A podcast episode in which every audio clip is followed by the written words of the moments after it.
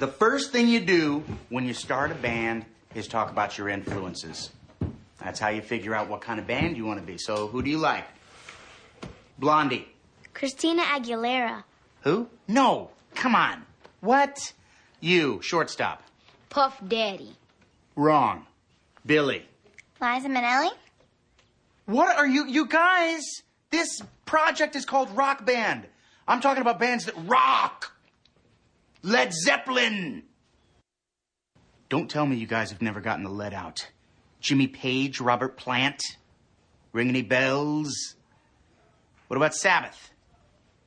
ACDC. Motorhead. Oh, what are they teaching this place? Summer, you're the class whatever. Go to the board. Factotum. Factotor. New schedule. 8.15 to 10, rock history. 10 to 11, rock appreciation and theory. And then band practice till the end of the day. What about math? No, not important. World cultures? Not important. You guys, we need to focus here. All right, let's pray. God of Rock, thank you for this chance to kick ass. We are your humble servants. Please give us the power to blow people's minds with our high voltage rock. In your name we pray. Amen. Amen. Now let's get out there and melt some faces!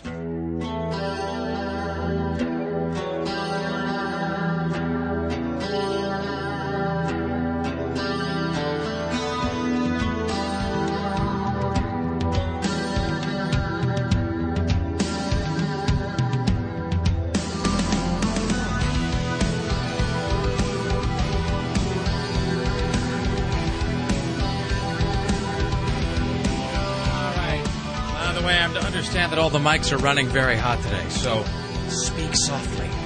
Hot. That's what I'm talking about right there. So we might want to start low and then work our way up on the board. Mm-hmm. Fantastic. Done and done. Why, hello, it is four minutes and 15 seconds after the hour of five in this, the month of April in the year of our Lord 2009. Thank you for coming along and making a part of your listening day. We are live from the plushly appointed yet not overly ostentatious studios of Rock 101 KUFO. It is uh, Monday morning, and good morning to you. It is the uh, Rick Emerson Radio Show, an excursion into whimsy, amusements, and entertainment of all varieties. It is uh, Monday, April 13th, and uh, howdy and hello. It's 503 733 2970 if you would like to be part of today's program. 503 733 2970. 503 733 2970 if you would like to get on board with your comments, questions, clarifications, kvetches, ruminations, ponderings, uh, whatever it is you might have today. 503 733 2970. You can also email if you like. It is rick at rickemerson.com. Rick at rickemerson.com. Sarah at KUFO.com. Tim at KUFO.com. Or Nibbler at KUFO.com. Again, 503 733 2970. Why might you, uh, you call such a telephone number? Well, for starters, don't call now about this. Uh, but later on today, a pair of tickets to a private acoustic listener only performance by Queensryche. Uh, it's going to be happening this coming Saturday. This coming Saturday, there'll be a private. I don't even tell you where it is. It's so private, I can't even reveal the location.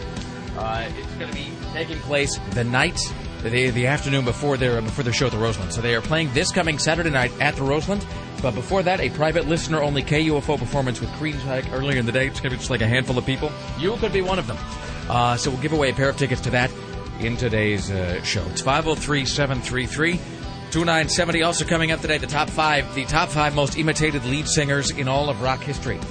Uh, the top five most imitated lead singers in rock history coming up today. Uh, we'll talk to Bret Michaels of Poison and Rock of Love fame. Is Uh, that true? Yes. Yes, it is, Tim. Why, it seems like a dream. It does seem like a dream. Weeks ago, that would have been possible. Here's the other thing about it. I'm just going to read this directly off the page. Are these people calling about Queensryche tickets?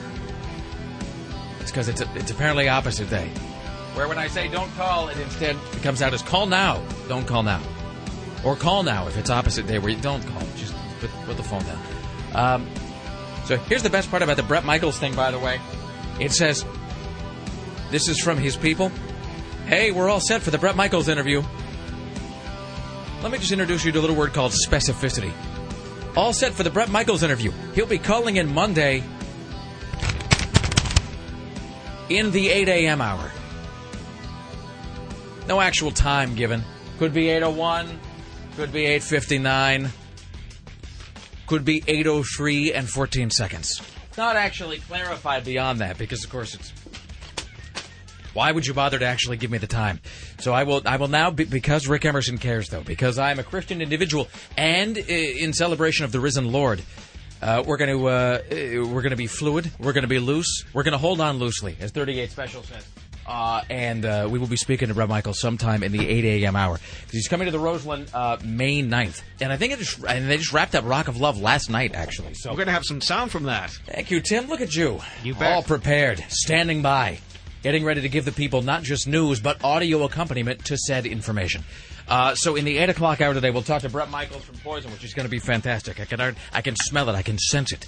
Uh, the vibrations are there in the atmosphere. Got a Geek Watch coming up today. Hick Watch coming up today. Religious Nut uh, Case Watch coming up today.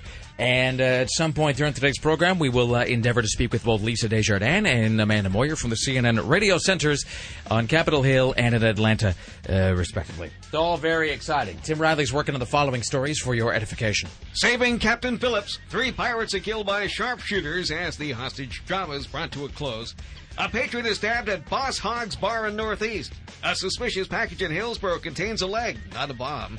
There's plenty of holiday highway mischief to report. A bizarre chase at I-5 ends with a naked, screaming driver being tased. Another belligerent driver who flipped off others after causing a car to be rolled is taken into custody.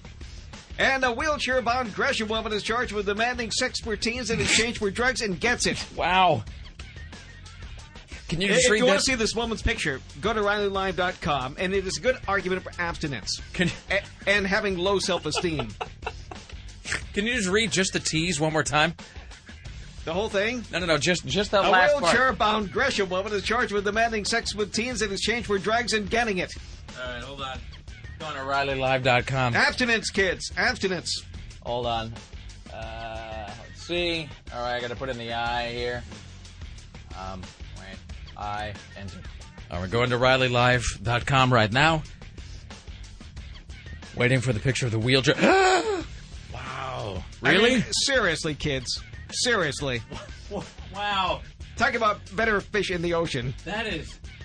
Hey, They had to be good drugs and lots of them. Oh, that's a dog. Oh, I'm sorry. This is a woman. Oh my God. You- you- there- There's a picture of a dog and a woman. I, I know they're close. Jesus. But, but the dog was not in a wheelchair. Jesus And God the dog Almighty. is not involved in this crime. Okay, so by the way, if you want to see the uh, if you want to see the photo that goes along with this story, and here's the thing: when I say if you want to see the photo, You know you do. the, thing is, I mean, whether you do or you don't, you need to. All you boys and girls listening right now. So let me this understand. is what not to do. So, th- in any number of ways, Tim. So this is a Gresham woman who is wheelchair bound, and she. Let me just-. Allegedly. uh, we'll just let me just see if I can get the story to, uh, uh, uh, together in my head here.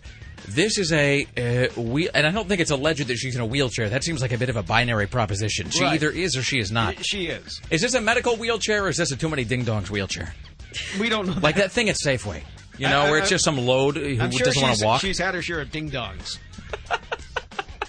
and also snack foods. All right, so let me just back up for a second. So this woman, who you can see at RileyLive.com, she is in a wheelchair. First of all, she's from Gresham. to No, no, no, seriously. no if you were a teenager, would you be bragging about this? dude, and, and there could be other victims who have not yet come forward.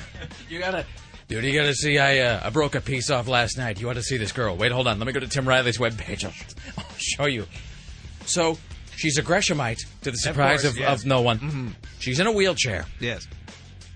She Allegedly. allegedly has drugs which she gives to young people in exchange for sexual favors. and there must be plenty of them, or very potent ones. Wouldn't you think you could also uh, take your drugs and give them to like, oh, I don't know, uh, like a cosmetologist? And, oh, an- Maybe another, some, or somebody just to bathe you. I- another part I didn't tell you about Wow. this, I, because it's just a tease, but it involves both boys and girls Uh huh. in exchange for drugs, Okay. allegedly, Well, that's and a wheelchair. That's fantastic. Okay. Well, In there you go. Starting What the. would we do without places like Gresham? I, you know, I don't I know. mean, it- it's like Oregon's Alabama. I really, you know, here, here's the thing: is it's like, um, It's like if there's three people in line for something and you're third, you know, you feel pretty bad about yourself because you're just dead effing last. But if there's 300 people in line for something and you're third, you feel pretty good about yourself because, relatively speaking, you're close to the top.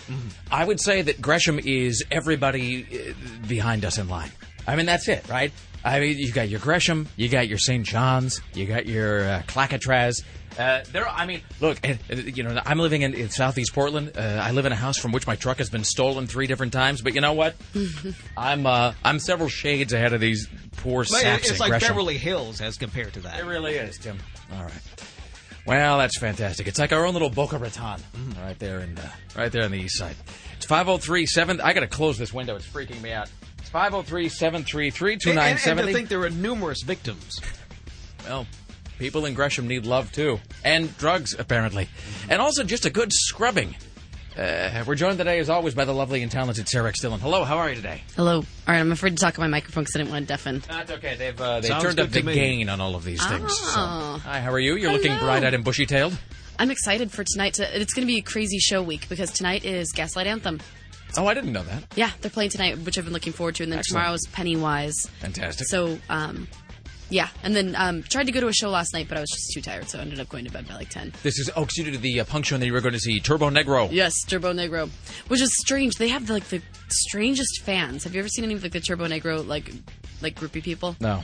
It was a little interesting. Like every single person there was, you know, covered in tattoos, but all of them were wearing like denim jackets that say like there's like a Turbonegro like bike gang or something, and they were all there. It was really strange.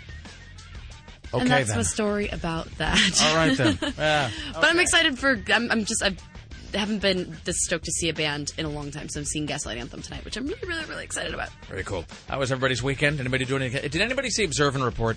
No, I did Damn it, not we know. suck. Did you? We're such terrible people. I tried. I tried, and I just ran out of time. And now I feel like uh, this is the, uh, the thing about working in radio. Now I feel like a failure because I didn't see a film. I mean, I didn't get a chance to go see the new Seth Rogen movies. So now I feel like I don't deserve to live. Uh, because not ju- because I did want to see it. Don't get me wrong. I mean, I had every intention of seeing it, but also I feel like ah, it's show prep. It's going to be the number one movie, which it wasn't anyway. Uh, because What of- was? you know what was? It was that freaking Hannah Montana movie. So Thirty-four Yeah. million dollars. that's right. I mean, Oh, the uh, American public. Oh no, the American public and their gullible children. So I mean, that's you will never go bankrupt targeting uh, some poor bastard who failed to put on a rubber and as such now has to go to see Hannah Montana films with his with his brood. Uh, you know, that's. I, I mean, there's just no getting around that. That is the key to financial success in this country. But as a result, that Seth Rogen film which is getting really, still really strong reviews after opening weekend. Uh, I failed to go see it. It's number two, so Laura and I are going to see that today. Oh, cool. Uh, yeah, we'll get off the air. I got some stuff to do today when we're done, and then we're going to go see that this afternoon, so that I can be, uh, so that I can be up to speed uh, with all of it. So, all right. Anything exciting from any other uh, quarter of your life this weekend? No, just a, a bunch of the usual craziness, just hanging around. Um, yeah, I went to. Did I go to a show? I can't remember. It's all such a blur because I try to cram in, you know, like uh, seven nights of living into two nights. How's that working out for you? it's fun, okay. especially since you know going to bed at like 10 a.m. during the week. I can't really get to do that very much. Hey, you know, I have this idea. I wrote this down to myself uh, at two eleven uh, on a Saturday. AM or PM? Uh, this is 2:11 p.m. on Saturday while I was walking around. While I was walking around hiding from my shrink, which is a whole separate story. Uh, Was that your I'll, shrink uh, like chasing you around the Did you see him out well, in public? here's the thing: not chasing me around my house. That wouldn't be so much a shrink as it would be. Uh, a stalker. that seems like a thing that Sarah's shrink might do, but mine is it. No, he was when I was on. Um, I was on Hawthorne on Saturday afternoon. Laura and I were getting. I don't know, we did something or other. I think she had to go to. I think she was going to work or whatever. Anyways, we were going out uh, uh, Saturday afternoon, and I think we we went out to get some coffee, and we were stopping to get a pastry of some kind. So they were sitting on the sidewalk on Hawthorne, and as I'm, I'm I have like a croissant or you know what bagel or something. And she says well hey while we're here there's this great store down the street. Why don't we walk down there? And she's like there's some i don't know there's like an end table or something she wanted to look at. And she's like well let's walk down the street and look at the end table. And then we can you know then i'll go to work and you can go back home. And i'm like no problem. So I've got my coffee, I've got my uh, uh, croissant, and here's the thing. Let me just say this about my psychiatrist: is that my psychiatrist is not like his office is not in Portland. His office is like way, way over that way. Uh, I mean, it's like twenty five How far minutes is that away. way? Well, it's like twenty five minutes toward um, what is that place? Like if you, it's like uh, it's like uh, um. Now, having, Woodburn? having made fun of Clackamas, not a Woodburn. Yes, he works in the he works in the in, in the Welch's Jam Factory. Um, No, it's like it actually is kind of toward Clackamas. It's like that area, like Clackamas, Milwaukie. I said having just ridiculed West that. Linn? That was fine. Yes, yes, Tim. It is so, West Linn. Okay. Anyway, so the, but the point is like it, it, his like his office isn't anywhere in Portland, so he becomes one of those guys that you think only exists in that part of you know of Portland. You think he just exists half an hour that way. And so I'm on Hawthorne and I'm walking. You can already see this coming a mile away. I'm walking down the street with Lara, and then suddenly at the crosswalk, crossing the street and heading my direction. It's sort of like an L. Like I'm over here, and then if you go down and take a right, he is crossing the crosswalk and headed toward me with uh, what I presume is his family. And I see him, but he doesn't see me. And so I immediately tell Laura, like, Ixnay, turn around. And She said, what? And I actually physically sort of grabbed her and turned her around and I said, we've got to walk this way. And I start walking away, and she says, why are we doing this? What you, what's going on? And I'm going, it's my shrink. I don't want him to see me. Which in retrospect doesn't really.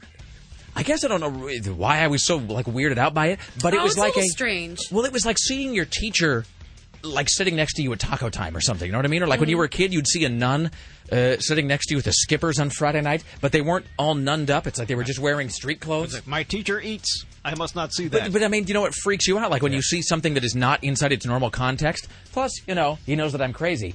Uh, and then there's that awkwardness of here was the other thing. The awkwardness that I recognized him, but I'm not entirely sure that he would have recognized me. Because you know I only see him every so often, and you know he, he's got a you know I only got like uh, one psychiatrist, but he's got a hundred patients or whatever. So you figure that if I were to see him, well, here's what I didn't want. I didn't want to go like, uh, hello, uh, hello, Doctor Smith, and for him to go, hi, uh, Phil, uh, you know, and just to not know who I was, because then I would have just been so just plunged into neurosis all weekend long that my shrink didn't recognize me, and so I kind of turned Lauren around like, okay, this is, we're gonna walk this way, and so we duck into that World Wrap burrito place or whatever that's right across from Zupan's, and of course he immediately then walks in after us.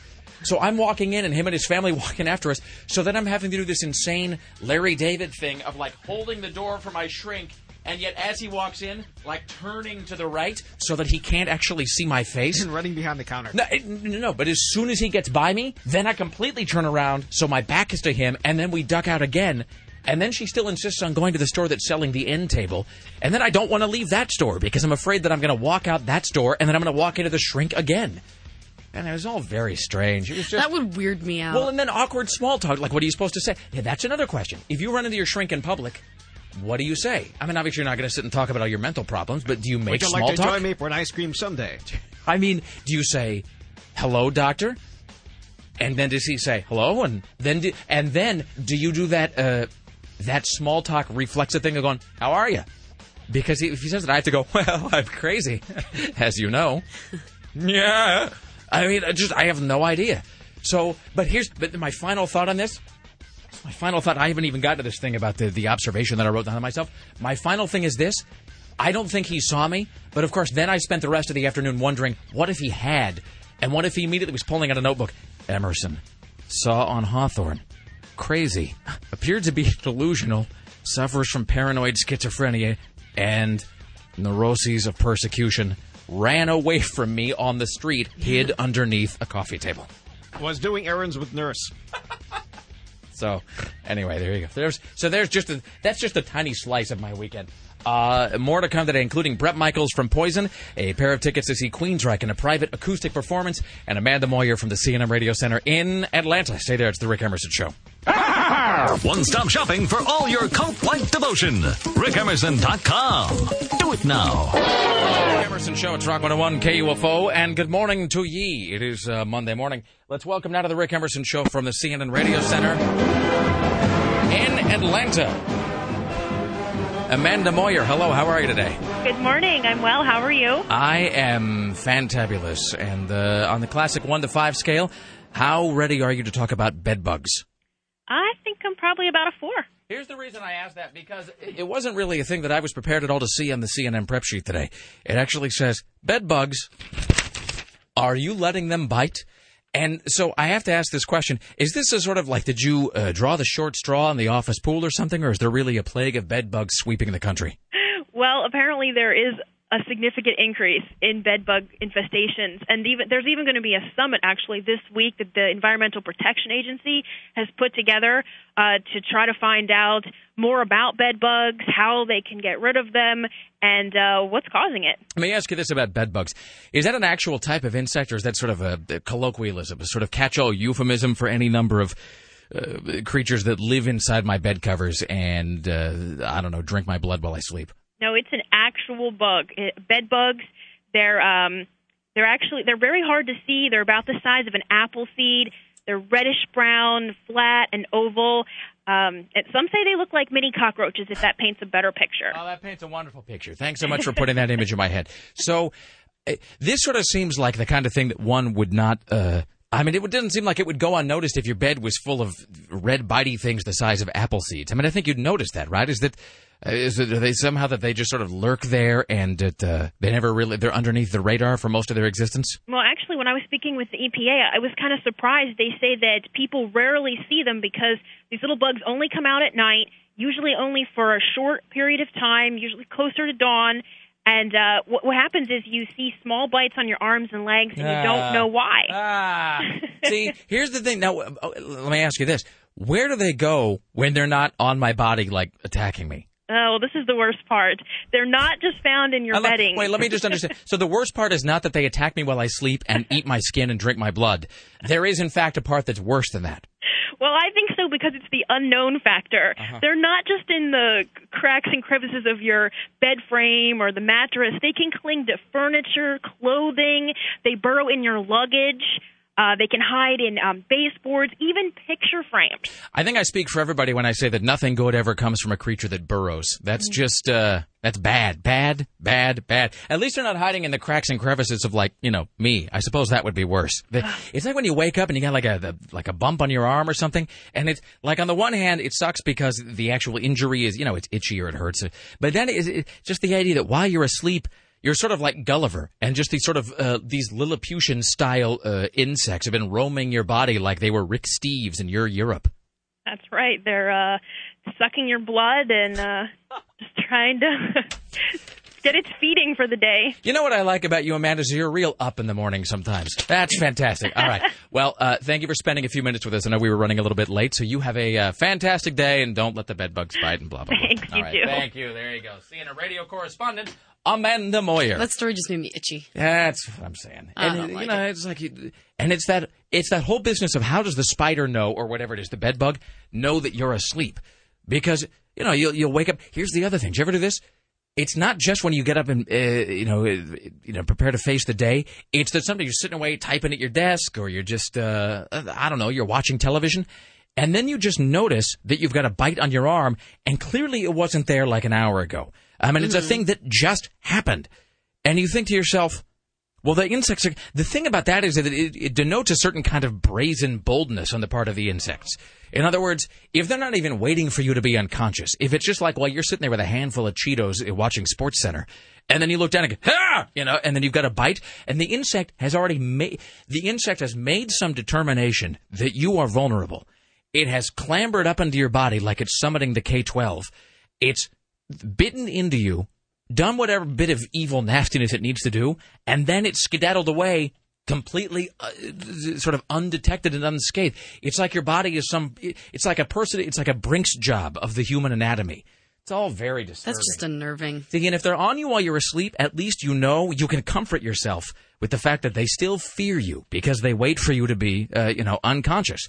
But when you clearly have been bitten while you're awake, that means that the animals, the insects, they are rising against us and they have no fear. Think on that. And good morning. Tim Riley's working on the following headlines on this Monday. That's good shooting. A sharpshooter kills three pirates and frees a hostage. Now it's off to the pirates' court for the survivor. The Obamas uh, don't go to a radical church for Easter. Their Portuguese water dog arrives tomorrow. The Obama girls already name it. The president's half brother denies sex assault charges. McDonald's may have to raise its prices. Record low interest rates of 4.75% bring out homeowners in droves to refinance. And a suspicious package in Hillsboro contains a leg, not a bomb. I would say that doesn't lessen the suspicion that I associate with that package, but maybe that's mm-hmm. just me. Jesus. Let's not forget this woman in Gresham. We'll fix her little red wagon later on. God, I can't, I can't look at her photograph. She at her. just Look at crazy her. looking. freaks me out, man. Well, see, you go for crazy looking, and I mean, there's a there's a certain dull I'd sort of at it in- again. Oh. insanity that I see I in her face. I wonder if she's on Twitter. So she kind of, she really does have like a little pig face. That's uh, our journalistic assessment, by the way. That is our opinion as protected by the First Amendment to the Constitution of the United States. She may be Miss Gresham for all you know. What- yes, she might, Tim. You know what's sad? Can I just speak for everybody here? Uh, and uh, I will say what's sad, and then I will read this observation that I never got to because I was talking about how my I was trying to outrun my shrink. Uh, and Sarah knows what I'm talking about. By the way, have you ever run into your shrink out in public? No. But see- but I've, but I've always thought about it if I did. And if you did, like, what would you say? Do you say, "How's it going?" Because then they're going to say, "How are you?" And then you have to lie and go, "I'm perfectly normal and stable." Don't look at me. I, I mean, what would you say? Let's role play for a second. I'm your shrink. You're walking down the street, and we make eye contact, and it's just long enough that you know that I recognize you. Hi, Sarah.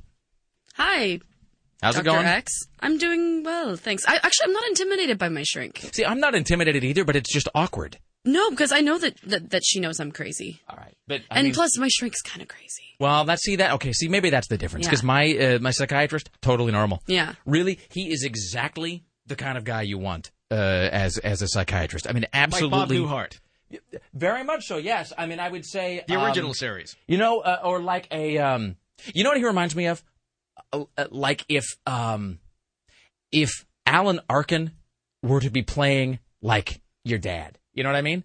Uh, if if you were to, and Alan Arkin was now this is a horrible thing to say because it's the only thing that probably a lot of people uh, he was in Glengarry Glen Ross.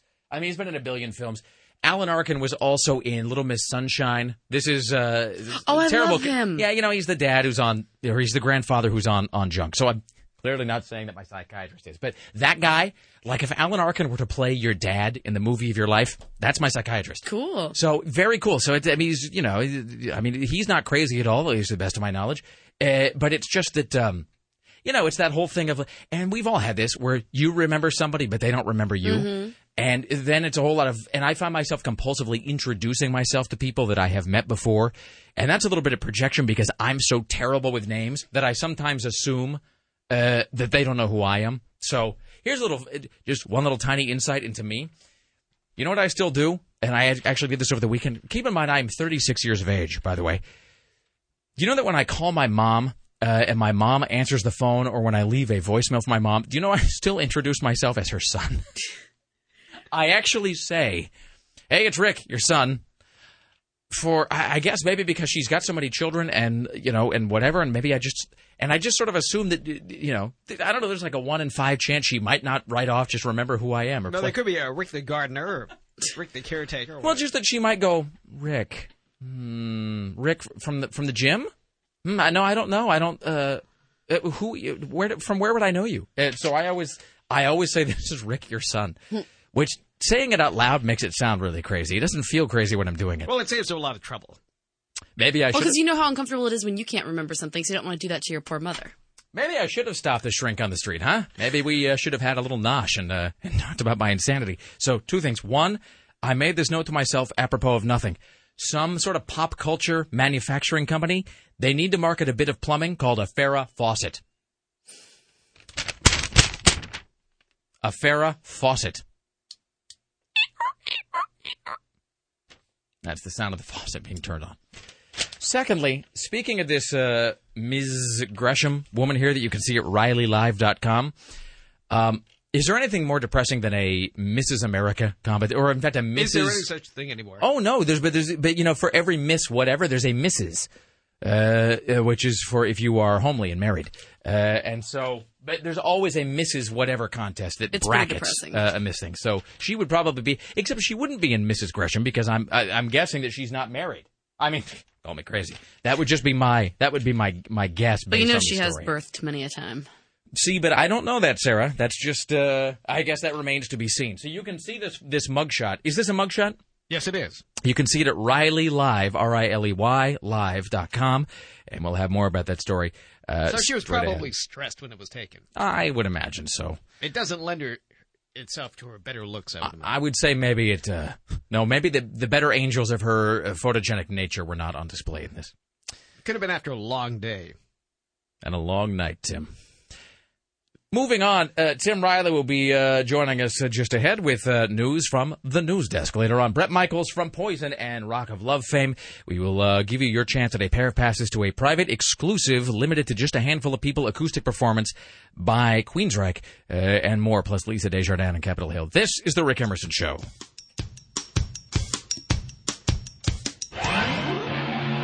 Now broadcasting everywhere. One time, I did actually confess that I uh, made out with my teddy bear. The Rick Emerson Show returns on Rock 101 KUFO. That's one of my favorite rejoins right there. Me too. It is the Rick Emerson Show. It's Rock 101 KUFO. It is Monday morning. Thank you for coming along. It's 503 733 2970. 503 733 2970. Coming up later on today, we'll be giving you a chance today, a pair of tickets to see Queensryche at the Roseland. Those will come along uh, with a pair of tickets to see them at a uh, live, private, exclusive acoustic performance uh, that same afternoon. That is this coming Saturday, ladies and gents. So don't call now about that, but that's uh, going to be at some point uh, today. We'll also announce the grand prize winner of last week's Jägermeister music tour uh, uh, tickets. That uh, is a whole kind of Jägermeister uh, prize pack that goes out with that. So we will announce that today. Uh, we've also got CNN radio correspondent Lisa Desjardins joining us, and the top five most imitated rock singers of all time. This, however, at the news desk is your personal savior, Tim Riley. In the news with Tim Riley. So we have all this crazy behavior from the Easter weekend, so let's get right to it. First, a man from Halsey is arrested.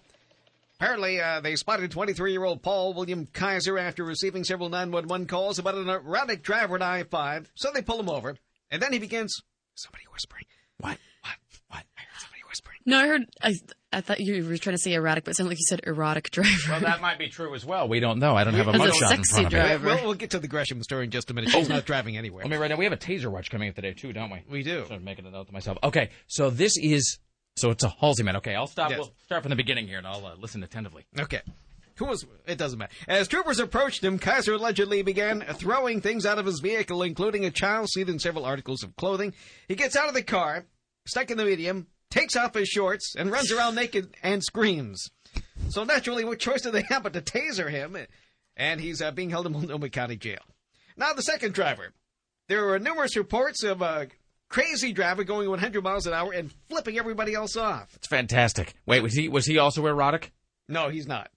Uh, the driver then apparently hits another car, causing it to flip over. So then he takes off and goes to uh, Washington Square Mall. By that time, they catch up with him and arrest 25-year-old Noah Ruiz Ulrup. Wait a minute. So this is all over one weekend, and this is all Yeah. here. Yeah. Normally, you have to go to Los Angeles for this kind of a thing. No, no, Does this mean here. that we're uh, Tim? That big city entertainment is finally available to we small town folk? It is. So the first guy was driving erratically, Mm-hmm. possibly not erotically.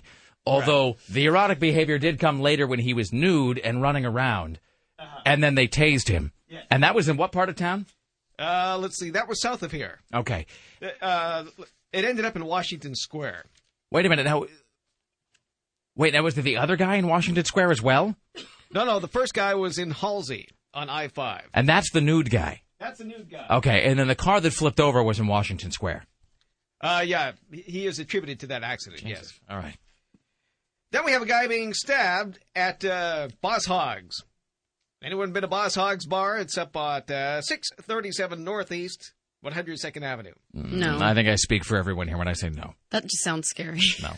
One fellow was stabbed there during a fight. Customers helped hold down the man with a knife. The stabbing victim was taken to a hospital with non-life-threatening injuries, so he's probably back. Do you ever wonder about a place called Boss Hogs, though, and whether or not they get some sort of cease and desist letter from the uh, the Dukes of Hazzard people at some point about that? Also, well, never mind. Well, I'm there's just so many weird little bars out in Gresham. Have you ever like driven around out there and seen like yes for hours on end. I just go to Gresham and I just drive. Sometimes I don't even. Uh, sometimes I don't even take the GPS. I hope that I'll stay there forever. No, I spent my Easter Sunday in Gresham yesterday. Was it fun? It was glorious. No, because uh, my friend's grandma lives in Gresham, so we drove out there. But like driving down the roads, it's scary. All these little shacks that are so small. They all have like different creepy names. They're like hundreds of bars. It's but you see all these cars out there. It's like who you know who goes there and hangs out. It's like how is that their regular place? Well, it is all they are. It's just a lot of. I mean, don't get me wrong. It's not like they don't have their charm. They certainly do. But it's a lot That, of. that is after you graduate from having sex with a woman in a wheelchair in exchange for drugs. well, you got to go celebrate somewhere, Tim. Yes. It's a coming of age thing. All right, let's do that, then, uh, and then go to the, uh, and then go to the. Uh, I don't even know what you would call it. I'm trying to think of. I'm trying to think of the the the, the name of a fictitious Gresham bar. I mean, it would just. I mean, it would just be. It would just be a place called like. I don't know, uh, called like the called like the binge and puke or something. You know, I mean, I don't know. They're all they're like the Lady Shack or something. No, no, no. The Lady Shack is something else, Sarah. Okay. You're thinking of a different kind of establishment. Oh no, there are a lot of those out there too. Uh, the, the uh, those well those you mean the The the, lingerie parlors? or the, li- the the lingerie modeling place as Yes. well that always just has the vinyl sign hanging out front like they you know just like the the like they have to change the name of the business pretty frequently and so they don't ever want to invest too much money in like some sort of a permanent uh, sign because you never know when the Spray man's going paint to over come by. the sheet. exactly and they have to, and everything, all the lights are knocked out and burned out and shot out in the front, but it has one of those sort of Dante Hicks style signs that, like, I assure you we're open, but you can't really tell because there's boards on the windows. Um, Gresham Perry. Welcome to the Clackamas Bijou. Please come on in where your fantasies may be fulfilled. Uh, you get those if you drive up uh, Foster too. Once you get to like the Devil's Point area, and don't get me wrong, Devil's Point is a place I quite like. Um, but once you get to there, then it's like you start to see like sometimes uh, when you're driving up Foster, like if you hit Foster and about I don't know 70th, you'll start to see a lot of places where you think that the windows have some sort of like some sort of customized, very stylish sort of frosting. You know what I mean? Like a like a smoked glass, and then you realize it's just filth. It's just filth and the exhaled cigarettes of a thousand depressed, uh, depressed sort of drunk patrons. And the windows have just become so encrusted they can never be clean again. But then they've kind of gone with it and they've made it a motif. So, and by the way, lest you think that I'm passing judgment, and I am, I wouldn't know this if I would, you know, if I wasn't uh, kind of It driving up wasn't that right near our neighborhood. yeah, I wasn't driving up that street constantly on my way to get somewhere or other that's right near my house. So here's Tim Riley. So here's a, here's an image to take with you through the rest of the. If you don't remember anything about this program today, you will remember this. You can see this woman's picture at RileyLive.com. This is a wheelchair-bound Gresham woman who has been arrested following a five-month-long investigation. Now, she's only 30 years old. No, this is that's not a, a typo. lie. That this is is not, not a typo. true. She is 30 years old. Her name is Jennifer Lynn Wills. Mm-mm. Yep, that's what it says. She's accused of giving drugs and alcohol to teenage boys and girls in exchange for sex. Now we should say first and foremost, these are only These are allegations. allegations. We don't know that she I, is. I uh, use the word accused, and these are allegations. She is presumed innocent until a jury of her peers or a court uh, uh, decides that she is not only off-putting but guilty. Right. Investigators were alerted to the situation by some of her victims, and police believe there may be more. They feel like they didn't get their drugs worth. So, all you kids out there who may have made a mistake, you can you can still come forward. Does it say? Uh, okay, so this is where this is in Gresham. Yes, it is. Does it say what kind of drugs she had? I'm looking here. I'm guessing they're not stimulants. I mean, that's I'm, just. I'm guessing there there were lots of them. just I mean, I'm just speculating uh, that these are maybe, I don't know, uh, maybe slow down drugs. That would just be. I mean, again, I could, I could be way Hallucinatory off. Drugs would be more like it. just nothing but ecstasy. Do you have anything that makes uh, uh, unappealing uh, people sort of palatable? No. Jesus. Uh, you have some weed and a blindfold? Anything? Come on, just help me out, lady. All right. So it doesn't say what sort of drugs. Does it say from where the kids? Like, where did she find the kids? I, I, I would imagine they came to her. Well, that's. I guess my question though is like, how would? Let's. What is this woman's name? Her name is Jennifer Lynn Wills. So she's sitting there in her palatial Gresham pad. Yes. Uh, you know, living the high life, so to speak. And so that's A. Z is the kids showing up at her place and her giving the kid, allegedly giving the kids drugs in exchange for the kids giving her some kind of sexual fulfillment. Yes. So my question is, how does A get to Z? Like, how do those kids hear about this? Like some sort of a personals ad? I mean, is it just? A, This is probably the Twitter. but that's probably Tim. Oh, by the way, who did anybody? Well, you didn't, Tim. Uh, Sarah, did you Twitter about anything this weekend? Um, yes, I did. What did I, I, I did some stuff about the punk show. I sent something out about Bret Michaels, and then I also sent out a uh, an update about our Queensryche giveaway, which has not happened yet. I may actually do one uh, in advance. This is what I might actually do in sort of a shameless attempt to drive up the number of followers that I have on uh, Twitter. Um, and how great that it lets you say you have a number of followers. Kneel before me. Uh, I might actually uh, start using that to give a heads up as to when we're going to be giving away Queensryche tickets and things of that nature. Um, anyway, so because here's my thing. If one guy or woman or whoever finds out that this chick in Gresham is allegedly offering up drugs in exchange for sex, it doesn't sound like it was just a one like one student thing. It sounds like it was a whole lot of boys and girls. Yes. So you wouldn't think. I mean, this is just my this is just my speculation here. I can't imagine that you'd be telling everybody about this if you were a young person who allegedly had sexual relations with this woman for two reasons. Yeah, that's One, not brag worthy. I mean, that's yeah, that's really that's not like a thing where you call up your boys It like, is. hey, check this out. It is marijuana and alcohol to gain their trust. So they weren't doing it in exchange for marijuana and alcohol, or was she getting them Well, high yes. and drunk and then taking advantage of them? Those are the allegations, yes. L- look. Let's be very clear about this. The I'm victims came forward and told police about her practice of giving drugs and alcohol to the teens, and then later expecting or demanding sex. And this looks like a woman who could demand. She looks like a woman who could beat some things out of you. I mean, really, it's just. It doesn't really look like at, at a certain point the, uh, especially if you were intoxicated, like the choice would be yours. So, Her apartment is in the 3500 block of Northeast 17th Street in Gresham. well, that's fantastic. The uh, let's just be very clear about this. I am not advocating. None of us are advocating uh, the. That you uh, trade sex for drugs in Gresham. well, or anywhere. Uh, I'm also not, of course, advocating that any uh, person under the age of majority or under the drinking age consume alcohol. Uh, uh, A- abstinence is better in many occasions. That's right, kids. Don't don't have sex or drink or do anything uh, like that. It's bad. It's bad, and it will ruin your life, and you'll go to hell. I, I mean, you'll definitely need to shrink after this. The so I'm not I'm not suggesting in any way that young people should do those things. That is wrong. That being said, speaking only from my own experience, in high school, if you knew the kids who were maybe into that sort of a thing, where they wanted to ingest some sort of a substance, it wasn't. It, was it really this hard? Like, is this are these really the ends to which you had to go? I mean, it seems like uh, it seems like this was a step that was never really necessary uh, for me when I was in high school. Again, I'm just I'm only speaking for myself here. Gone are the days of hanging around the DQ. That's right, Tim.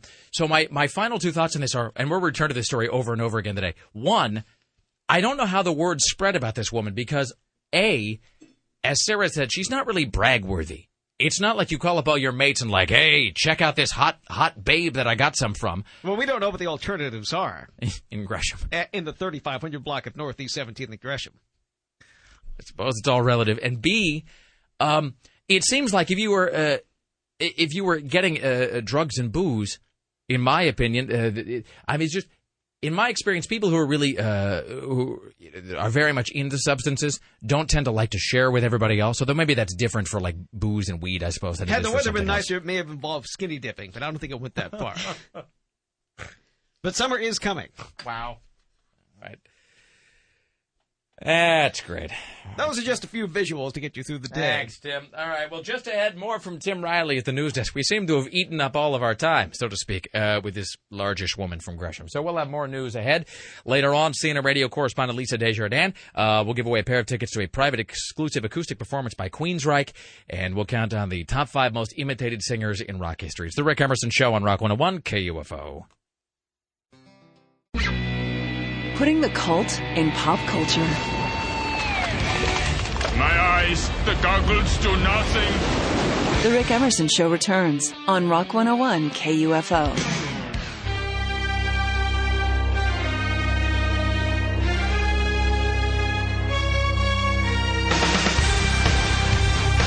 It's the Rick Emerson Show. It's Rock 101 KUFO. It is Monday morning, and good morning to you.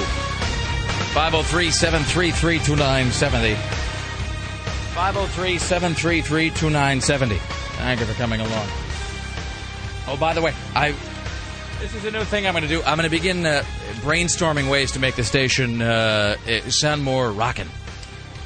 Because Rick Emerson cares. I'm always thinking. Okay, pleased to be sharing. No, no, no. I'm a team player. Never let it be said that Rick Emerson is not part of the solution. So, uh, you know, I'm always brainstorming. I Always- always want to be more rockin'. That's right, Tim. Well, you yourself could not possibly be more rocket. I mean, really, you uh, you are you're pure igneous uh, as it is, Tim. There- so there's this- always room for improvement, I think. there's always room for more rock, uh, Mr. Riley. I need to bring on the rock. That's right. You know what you sound like uh, just there? You sounded like uh, Charlie Brown in the Great Pumpkin thing. Where he goes, "I got a rock." which is it sort of surprises me that it didn't get sampled more often. Maybe it has by now, but for the longest time, there were two things that ought to have been sampled that hadn't been. One was Charlie Brown, where they're going like, "I got a chocolate, I got a thing, I got an apple." I got a rock, which I always thought was it, it would have been perfect uh, for you know some sort of radio station uh, to work into their imaging. The second thing was that Vasquez cut from Aliens, uh, where she screams like "Let's rock!" and then she starts firing off the uh, the gun or whatever.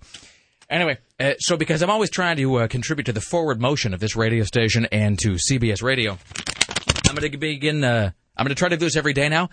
I'm gonna I'm gonna come in with uh, more ideas to make this station sound, you know, more aggro. So I've got two of them here. Uh, do you want to hear idea number one or idea number two? Both. Yes, which, please. Which one do you want to hear? Which one do you want to hear first? Let's go to one since it's the first one. All right. So here's the thing. So I'm thinking that maybe uh, within this program, within the Rick Emerson show, we'll start airing a second sort of show within a show. We'll air a niche program that's maybe, I don't know, like three minutes an hour inside this show. And it's going to be nothing but rock. And I'll start every segment by saying, What's up, headbangers? And then I'll give myself a name like, Really? uh, and then I'll give myself a name like, like, um, Hacksaw or, um, uh, uh, uh, uh, meat stick or uh, no, that's the thing. Meat thermometer. Meat. What is the thing? Meat thermometer? Meat, something or other. You know what I'm talking about? Where it's like, or just uh, like, uh, What the one that like you stick in a chicken? no, like what is the thing? What is the thing? I'm thinking of the. Uh, what is the the meat thing? Like a Slim Jim. It's like a stick of meat. It's a meat A beef stick? Beef stick. There you go, like that. So I'll call myself beef stick. Okay. Go. Hey, what's up, headbangers? This is Rick Beef Stick Emerson coming at you. And then, uh, and then we'll just, and then I'll, you know, and then we'll just be, uh, and then we'll just be in that mode for like three minutes. But as part of that, here's what the slogan will be uh, in the uh, the Rick Beef Stick Emerson Metal Show within a show here. We're going to use the positioning statement. Talk out with our rock out. Yeah. A little play on like the Britney Spears thing. That's what I'm talking about, Sarah. Uh, and then we have like a big explosion at the end of that. Second thing, we're going to give away. Uh, this is again in this sort of theoretical show within a show that I'm trying to create here, uh, so we can be more uh, be more rockin'. We're going to give away an MP3 player filled with music, only the most rocking of, of, of tunes though, and it's going to be a guy pod.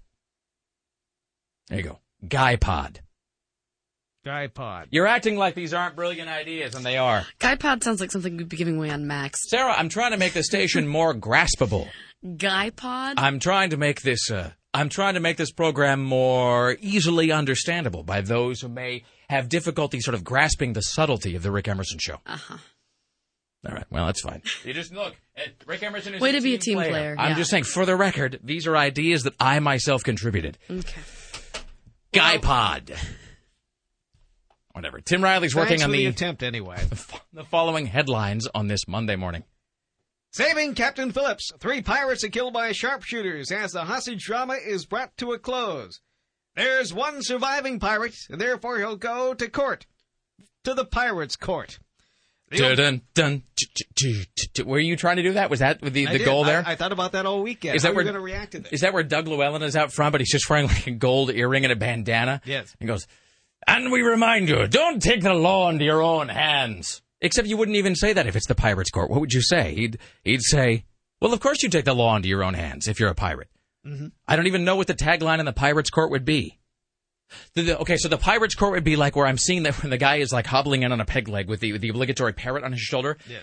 And underneath, underneath it says, you know, it does that uh, the thing of typing out his name and his, you know, but it would be on a scroll, and so it would be like a quill, sort of scribbling calligraphy onto his scroll, and it would say, um, like, uh, uh, like, uh, you know, Galvart the Black Souled, accused of. And then it, would say, uh, like, what would be accused of? He would be uh, accused of plundering, uh, you know, above and beyond what he was rightfully entitled to. Bret Michaels says he can't believe he spent 12 weeks dating 23 girls and ended up with a penthouse pet. Uh oh. You know, that's your instant karma for not appreciating my, uh, for not appreciating my. Transferring data, transferring data, transferring data. Did I mention that uh, I had this idea Guy for pod. giving away a guy pod? I didn't know. Put that on a one sheet right now. Mhm. How's that audio working out for you there, Mr. Mocker? Mr. Not Appreciate My Attempts at Comedy? Mister didn't even laugh at the pirates court joke. There are other things going on. Eventually, we'll hear something here. Uh, oh, a bizarre chase ends on I-5, ending with a naked screaming driver being tased. Billy Bob Thornton cancels his Canadian band tour. America's top model auditions in New York go much better the second time around. Women are wanted to stick their heads in toilets. And a Pasadena burglar is caught wearing stolen women's underwear. By the way, we should say that we're not actually looking for women to stick their heads in toilets. No. That's not a thing that, be we're seeking. Goofy morning show. you. Please, you. Uh, well, let's just take that one story and give it a little more uh, explanation right now, so that it doesn't just sort of sit out there not understood. Well, it, it was just a tease. Uh, this is a story from a court case in Wisconsin when a judge is trying to uh, uh, give a more graphic testimony about a woman who allegedly drowned in the toilet. So he wants to recruit some other woman or women to relive this scene so he can have more graphic evidence. Oh, I see. So he's looking for volunteers to sort of reenact it. That is true, yes. All right, excellent. Uh, it's 503 733 2970 uh, coming up in the uh, remainder of this hour. Uh, Greg Nibler is actually going to step into the studio here, uh, not right now, but uh, in the next segment, I think, because he has he has a personal anecdote uh, about something that we discussed last hour. So we'll do a little bit of a callback to that. More from Tim Riley later on, CNN radio correspondent Amanda Moyer from CNN uh, Radio in Capitol Hill. Uh, let's see, and we'll do the top five most imitated rock singers of all time. All right, I want to just play just a little bit of something that I got here. This is from, let's see, Trina emails this in, and the subject is The Knife Guy. Rick, did you watch Breaking Bad last night? Uh, the answer to that is no, and I got a lot of people asking me if I'm watching season two of Breaking Bad. I didn't see season one, but I've heard that it's good. It's so good, but God, is it depressing? It's Mm. just. Depressing even isn't even the right word for it. It, it. I mean, it is depressing, but that's not really it's a fantastic show. Don't get me wrong. It, it- Breaking Bad is really wonderful. It stars the guy. He was the dad from Malcolm in the Middle. And I didn't. I wasn't really a fan of Malcolm in the Middle, but everybody on there was, a, you know, everybody in there is a great actor. I mean, this is, you know, a talented cast. And I was curious to see what the guy was going to do. And Breaking Bad is, it's a great idea for a show. I mean, the the sort of premise is that he's just kind of this nebbish uh, uh, chemistry teacher. I mean, he's never really made much of himself. Doesn't have a lot of money. Finds out that he's got I don't know, like three years to live or something. He's got terminal cancer, and he's a brilliant science teacher. So he just decides to go into business selling crystal meth because he needs to rack up as much money as possible to take care of his family after he's dead. So he, he is just this suburban high school chemistry teacher who becomes a meth manufacturer to take care of his family. That's kind of the premise. And so he is you know, during the day, he's living the life of just, you know, the, just the high school teacher, and then at night, he's running the sort of criminal empire. But the show is just, it's just bleak. I mean, bleak almost beyond my ability to describe it. And it's got some really, you know, it's got some black humor, it's got some real sort of dark comedy to it. But you watch the show, and it's like you, you sort of feel like you're covered in a fine layer of grit at the end, and it just became too much of a buzzkill. I, I maybe I'll go back to it. I had to kind of pull the ripcord. Mm. Anyway, she says Rick last night in an episode of Breaking Bad, blaring on a TV in the meth house was none other than the infamous, uh, infamous knife guy infomercial. Sweet Jesus. So, and they've sent along uh, some of the audio. The knife guy is on every morning. P.S. The knife guy is everywhere. He is Constantly. omnipresent. And so if you have never heard the knife guy, we play the audio from this every now and again, so it's it's probably just as well that we give some context to this. So the knife guy, and I think the actual name of the show is Cutlery Corner. I don't think I don't think it's just called like Knife Guy. But that's what everybody calls it. That is the name by which it is colloquially known. So Cutlery Corner is this show that does sell, yes, nothing but Knives. knives. And that's all the guy does is he just sits there and he just pitches knives and swords and other cutting implements uh, to you. And his delivery is is just so unbelievable that the, and he has that thing where the first time you see the knife infomercial, do you know what channel it's on? No, it's it seems like it's on random channels every time I flip through. So it's not like he does he sublet, you know, time or whatever from one of the I- home you know what? shopping Honestly, channels. every day I wake up super early in the morning. All the channels are playing something different. Tim, Hmm. I've seen the ShamWow guy like a zillion times over the weekend. really have you seen it since the unpleasantness? Uh-huh. As a matter of fact, I Walgreens has this huge si- ShamWow 1999, so they've ordered an extra stock of them. Actually, I just went to Walgreens last week and bought um, my friend a ShamWow for his birthday. Well, there is no such thing as It's bad great publicity. It was kind of fun, I have to say. So I don't know whether the Knife Guy is whether that is like a syndicated show that networks like the Home Shopping Channel or whatever are airing as part of their lineup, or whether he is owned by one of them. Because it, it- Sarah's right that he really does. It does seem to happen on every channel like all the time. So this Well, is Well, it's weird because some mornings like Jerry Springer will be on, the other mornings like Steve Wilkos. Then other mornings it'll be like NYPD Blue, and they're all seemingly on the same channel but just on different days. like there's some Stanley Spadowski guy who's just sort of a like randomly jabbing buttons up yeah, at the uh, TV station. I was station. watching NYPD Blue this morning, and then the episode that I was watching was over at 4:15. Fantastic. It didn't make any sense. This is a little bit of the knife guy. Uh, let's see. He is uh, showing, I believe, uh, classic metal folding knives, and then a thing called the Fang of Berlin. Not Berlin, Berlin. It's and it's shaped like a dragon's uh, tooth, of course. So this is um, Sarah. Am I up over there? Yes, you are. All right, let me see if I can. Uh, I'll unpouch with this one. We have included the custom design pieces by Tom Anderson. Not one, not two, but you will receive four Tom Anderson custom design pieces by Master Knives. Let me point those out for you. now this is the best part that he's Master Knives. He's just told you how many you're going to receive. You're going to receive four. Four. He just said that. And also, by the way, on the screen in big letters, it said, uh, as he was saying it, you will receive four knives. So he just told you 10 seconds ago how many knives you're going to be receiving. But what does he do for us now? One, two, three, four. Now, let me point out the remaining master knives in this set. Those are by Master, but custom designed by Tom Anderson. Now, you will receive this master knife, this master knife.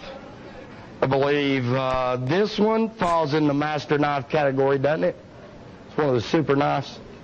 It's a super knives. And right now, you are getting in on the ultimate metal set. You can own it.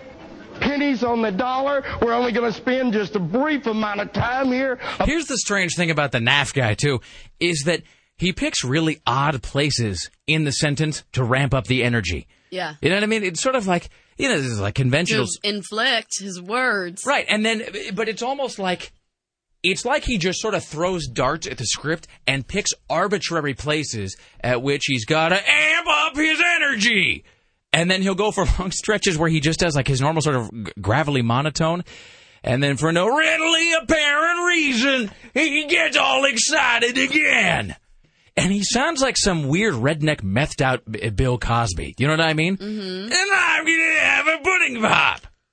About another 30 seconds, allowing you to get your orders placed at an $89.95. Welcome to the oldest knife collector show in the world. Any order placed on our website, shoppinghometv.com, will allow you to get this set on your doorstep. See, right, like right there. On your doorstep. It's like I, I so desperately want to see the teleprompter, or the copy, or whatever, and just to see if that was underlined or bolded, or if that's like, if that's just like a little stylistic trill that he's kind of throwing in on his own. Uh, we'll uh, we'll just wrap up this segment that he's doing here. at no additional charge for shipping and handling. Here you go, folks. Last look, last call for this one. Yowza. Almost got me. Luckily, it didn't. Now, guys, I'm going to move this over here if, that, if that's all right. Now that's really frustrating because it sounds as though he almost maimed himself, but unfortunately it wasn't on camera because they're just showing this picture of the one, two, three, four knives right here. Is that okay? Right there. All righty. Now, coming up, as promised, I've got a Kit Rae item that has been extremely popular for us here at Shop At Home. Unfortunately, I only have about 100 of these remaining that we can liquidate, so I will not be here a great deal of time. This is known as the Fang of Baelin. The Fang of Baelin is by United Cutlery. It's a custom design And by the way, the, the Fang of Baelin, and if you want to look this up, it's Fang, just you know, like it sounds, Fang of Baelin, and it's B A E L I N. There's no way to describe how ludicrous this knife looks. It is like um, two curved blade kni- knives that are then held together. in sort of a U shape. That's ridiculous. Yeah, it, it's like a U shaped implement. Looks like a Klingon war sword. That's ex- small. but see, that's exactly it. It's so imagine like uh, imagine a U you know, or maybe like a letter C, and the curves, the sides of the C are the knives, and then the back of the uppercase C, that's the handle. But of course, then the handle has like a little pewter spike, and I do believe the entire thing is made to look like a uh, like a dragon's wing. Piece by a gentleman by the name of Kit Rae. Kit Rae made 10 separate designs this year alone. This just happens to be, be number three, I believe. That's his uh, microphone, I think. In his series. And uh, let me check this out. Yes, this is number three. You will get the knife, the fang. The thing. That thing You of will brilliant get is the brilliant. furniture Is it just grade stand to display the fang on. That's look how special that is. And so then he's so he's holding it in his hand as though he's about to gouge the camera guy with it.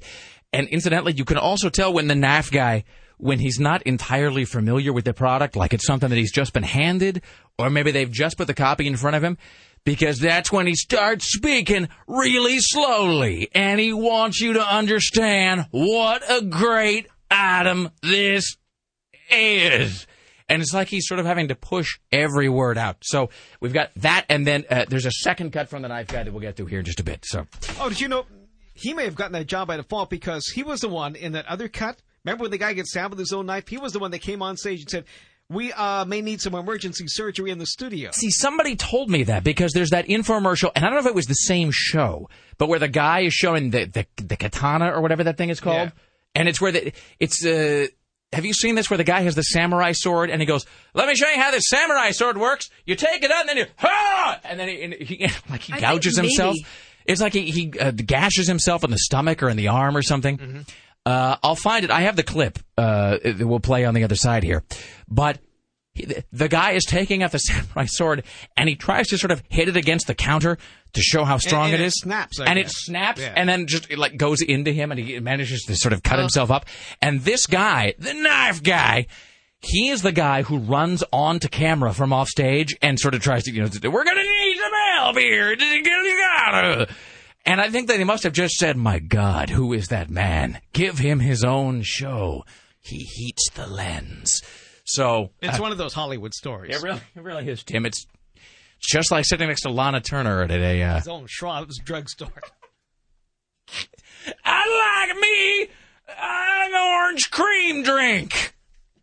Who are you? My name is Cecil B. DeMille. I'd love to act. No.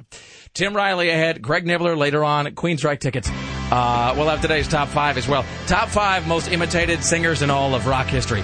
It's the Rick Emerson Show. It's Rock 101 KUFO. The Rick Emerson Show returns. Don't exchange blood with a hooker. Oh, that touches me. This is Rock 101 KUFO. It's the Rick Emerson Radio Show. Oh it's Rock 101 KUFO. It's 503 733 2970. Thank you for joining us today. 503 733 2970. Coming up later on, we'll be giving you a. Yes, you. You right there. Yes, you with with the mole right there to the left of your uh, left your chin. We're going to be giving you a pair of passes to see Queensryche at the Roseland this Saturday. Now, along with that, uh, will come a pair of tickets to see them uh, at a very i mean it's um, i think I, I think it's like fewer than 15 people. It's actually a very small private exclusive acoustic performance by queensryche uh, it's going to be happening this saturday. Now, are we allowed to say what song that we know that they're playing? uh no. Okay. probably not. I think It's we're uh, awesome. it's and i actually want to clarify that. It's actually not it's a it's a I, I believe it is just a single ticket to the exclusive acoustic performance a pair of tickets to the roseland so be clear about that. Tickets to queensryche saturday april 18th and entry to a private listener only kufo performance with queensryche earlier in the day. So that's sometime uh, today. We'll also count down the top five most imitated rock singers in all of human history. We want to take just a brief moment here before we uh, find out what stories Tim Riley is working upon to say this. Congratulations, Tiffany Walker. You have won the Jägermeister Tour Grand Prize of a Jaeger customized Schecter guitar, a Peavey amplifier, a Jägermeister tap machine, and a JVC HD radio.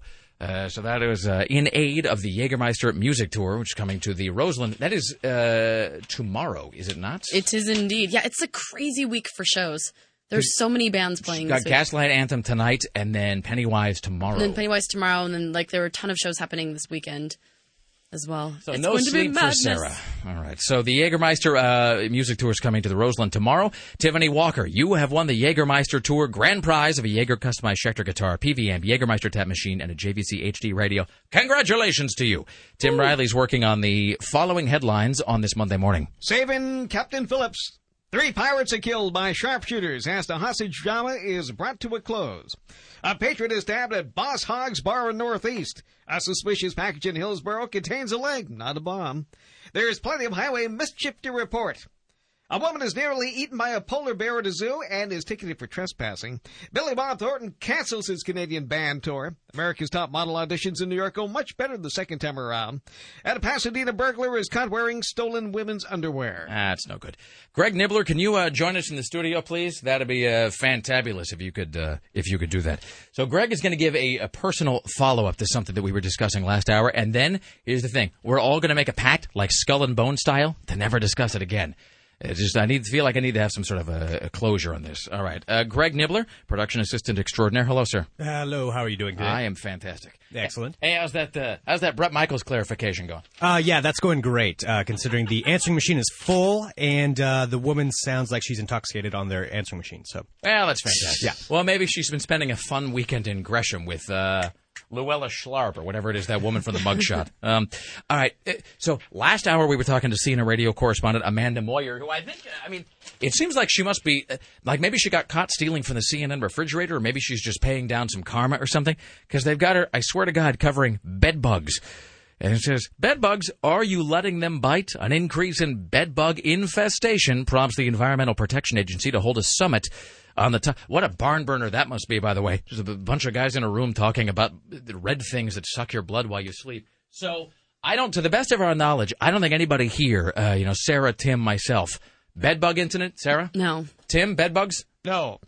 Uh, and I don't think, I mean, I don't Not believe that I'm so. aware of. Well, see, that's the thing is you wouldn't, I mean, the thing is, they're, you know, they're like communists. You never really know where they are. Uh, you know, they're a tiny red menace that creeps into your home, and then before you know it, you're just, uh, you, you can't even get rid of them. So I don't think I've ever had that. I mean, I've, had- you know, I've experienced the, uh, you know, the problem where you look down and you've got like a bump or you've got a, a bite or something and you're not quite sure how it transpired. Bed bugs that sounds like an oddly specific thing. It is that she said that it wasn't like a like a catch-all term for just stuff that savages you while you're asleep. These are actual specific creatures, and so we're mentioning this on the air.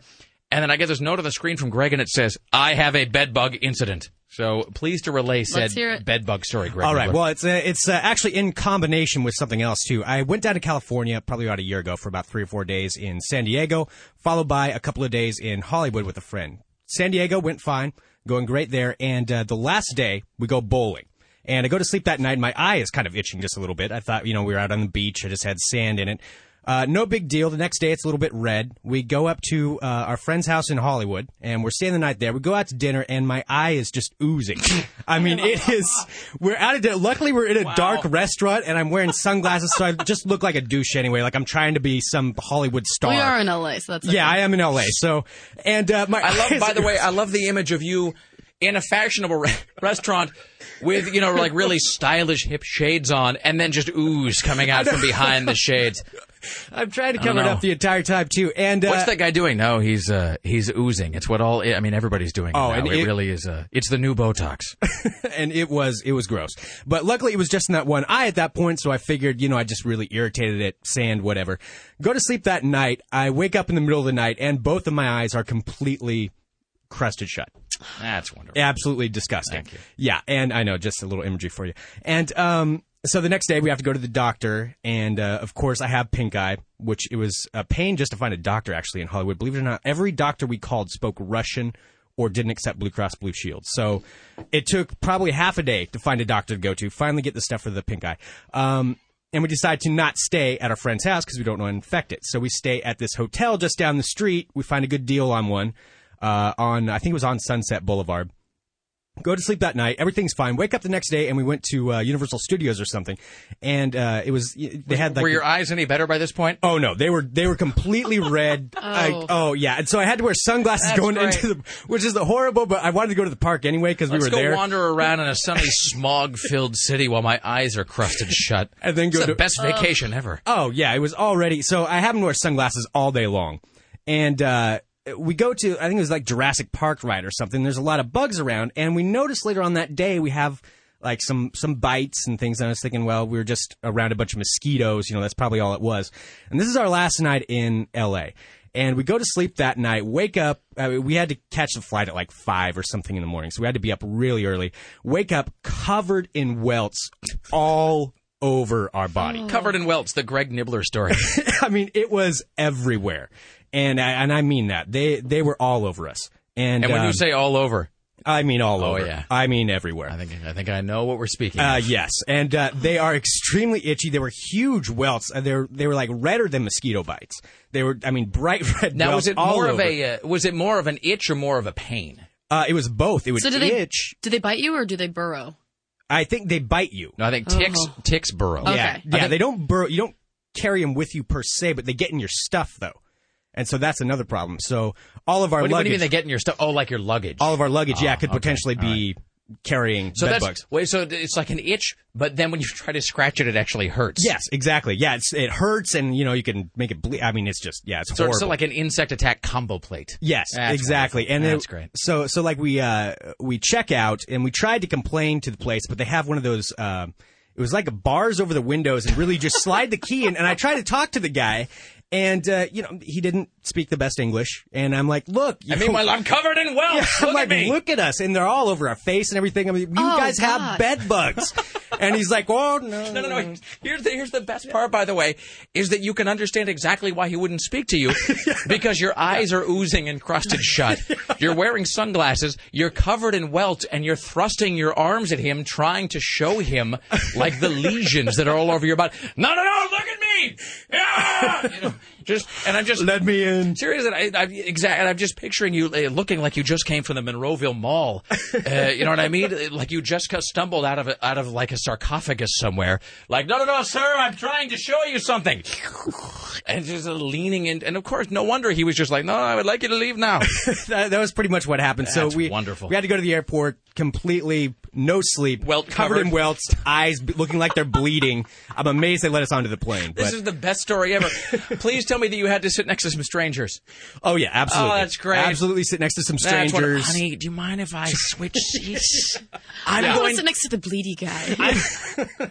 I'm going to spend the whole trip in the lavatory. Just tell them that I'm under this blanket.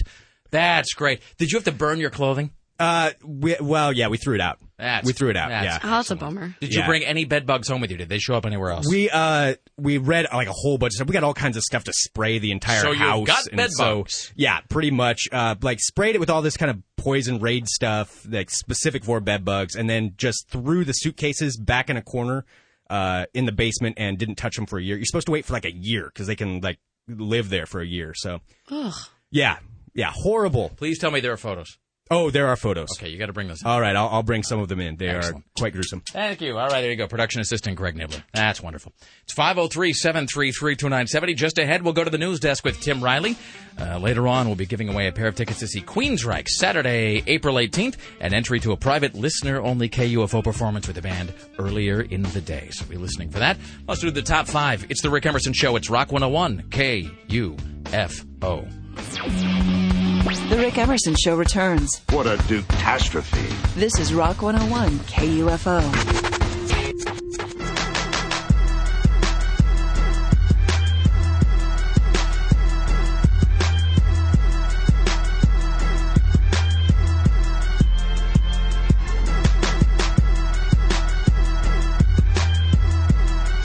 Okay, I'm moving on. I'm a pro.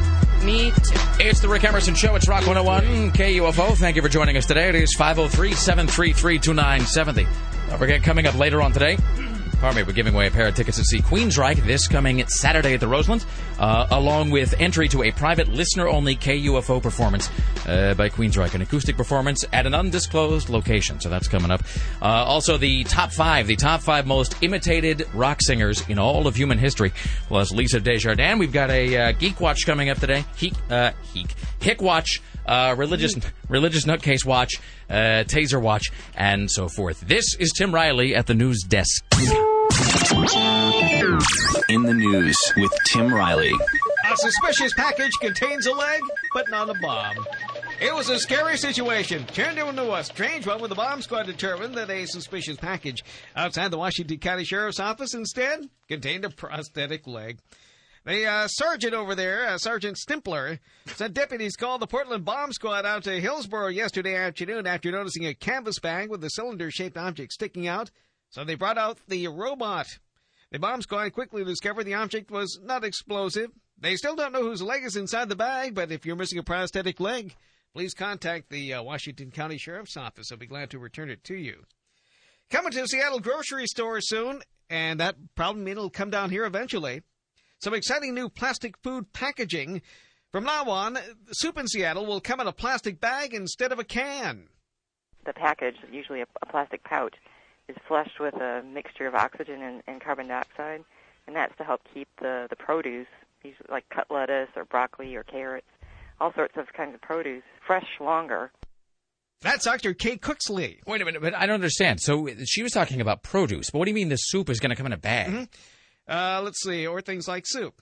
Uh, Apparently, soup is going to be one of the things that you're going to eventually find in one of these plastic bags. Who wants to buy soup in a bag? I, look, maybe I'm No. missing. Am I missing something here? Is it like a really is is it a really nifty bag? What is the nature of the bag? Uh, let's see here.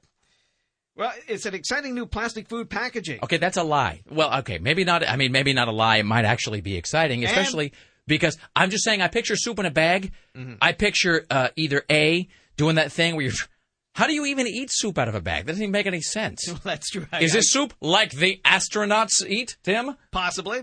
They're even working on flexible containers that will sound alarms when the contents have reached the end of their shelf life. I don't want soup in a flexible container. I want soup in a rigid container. Dr. Cooksey said you better get used to it. An example of that is the what they call a retort pouch, which is uh, basically a flexible can, and uh, you don't even need a can opener because it's in this um, easy open plastic laminated pouch. Mm, I'm very, first of all, is she a food specialist named Dr. Cooksey? Really? She is a professor of packaging science. Oh, packaging science. Okay. Do you ever see somebody who has they have a, a doctorate in something like I was watching that? Do you ever watch that show uh, Heavyweights on the Food Network? No. Oh, I talk about that show all the time. You got to watch that. It's one of the best things on TV. Uh, Heavyweights is the best. Uh, it's the the perfect confluence because I was thinking about this the other day actually that they've managed to take a whole uh, genre of television program that traditionally was not watched by men.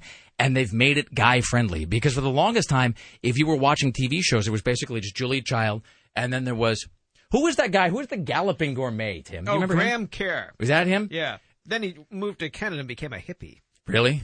And he was never seen again. I don't approve. And then there was the frugal gourmet, uh, who was not seen again for reasons that were altogether less pleasant. Oh, yeah. Uh, and then there was, I think that might have been it. Well, there's Paul Prudhomme, and then there was Emeril, who I hate for some reason. I can't really quantify why, but that guy bugs me. And I know I say Bam a lot, uh, but th- th- that Emeril uh, Lagasse, Lagasse, whatever his I've name is. his name. I don't know who he is. Oh, he drives me crazy. Somebody Uh, French. So does Wolfgang Puck, incidentally. And I and again, it's not like I've ever met him. Wolfgang Puck's never done anything to me. I just dislike him for some reason. But they've managed to make this sort of confluence of programming that appeals very strongly to men. And what it is is they take a cooking show or a food show and they merge it with something else. For example, Anthony Bourdain is uh, food mixed with sort of uh, adventure and traveling and kind of being a guy and like smoking. They ought to just call it Anthony Bourdain smokes cigarettes and looks like a badass in various countries around the world because that's all it is, right? I'm Anthony Bourdain, and here I am in uh, Laos wearing a leather jacket, smoking a cigarette, being cooler than you ever will. The knife guy, the knife guy samples French wine. How would that be for a show? They should totally give the knife guy a food show, and I'm telling you right now, Knife Network, I would watch that. I would too. I would too.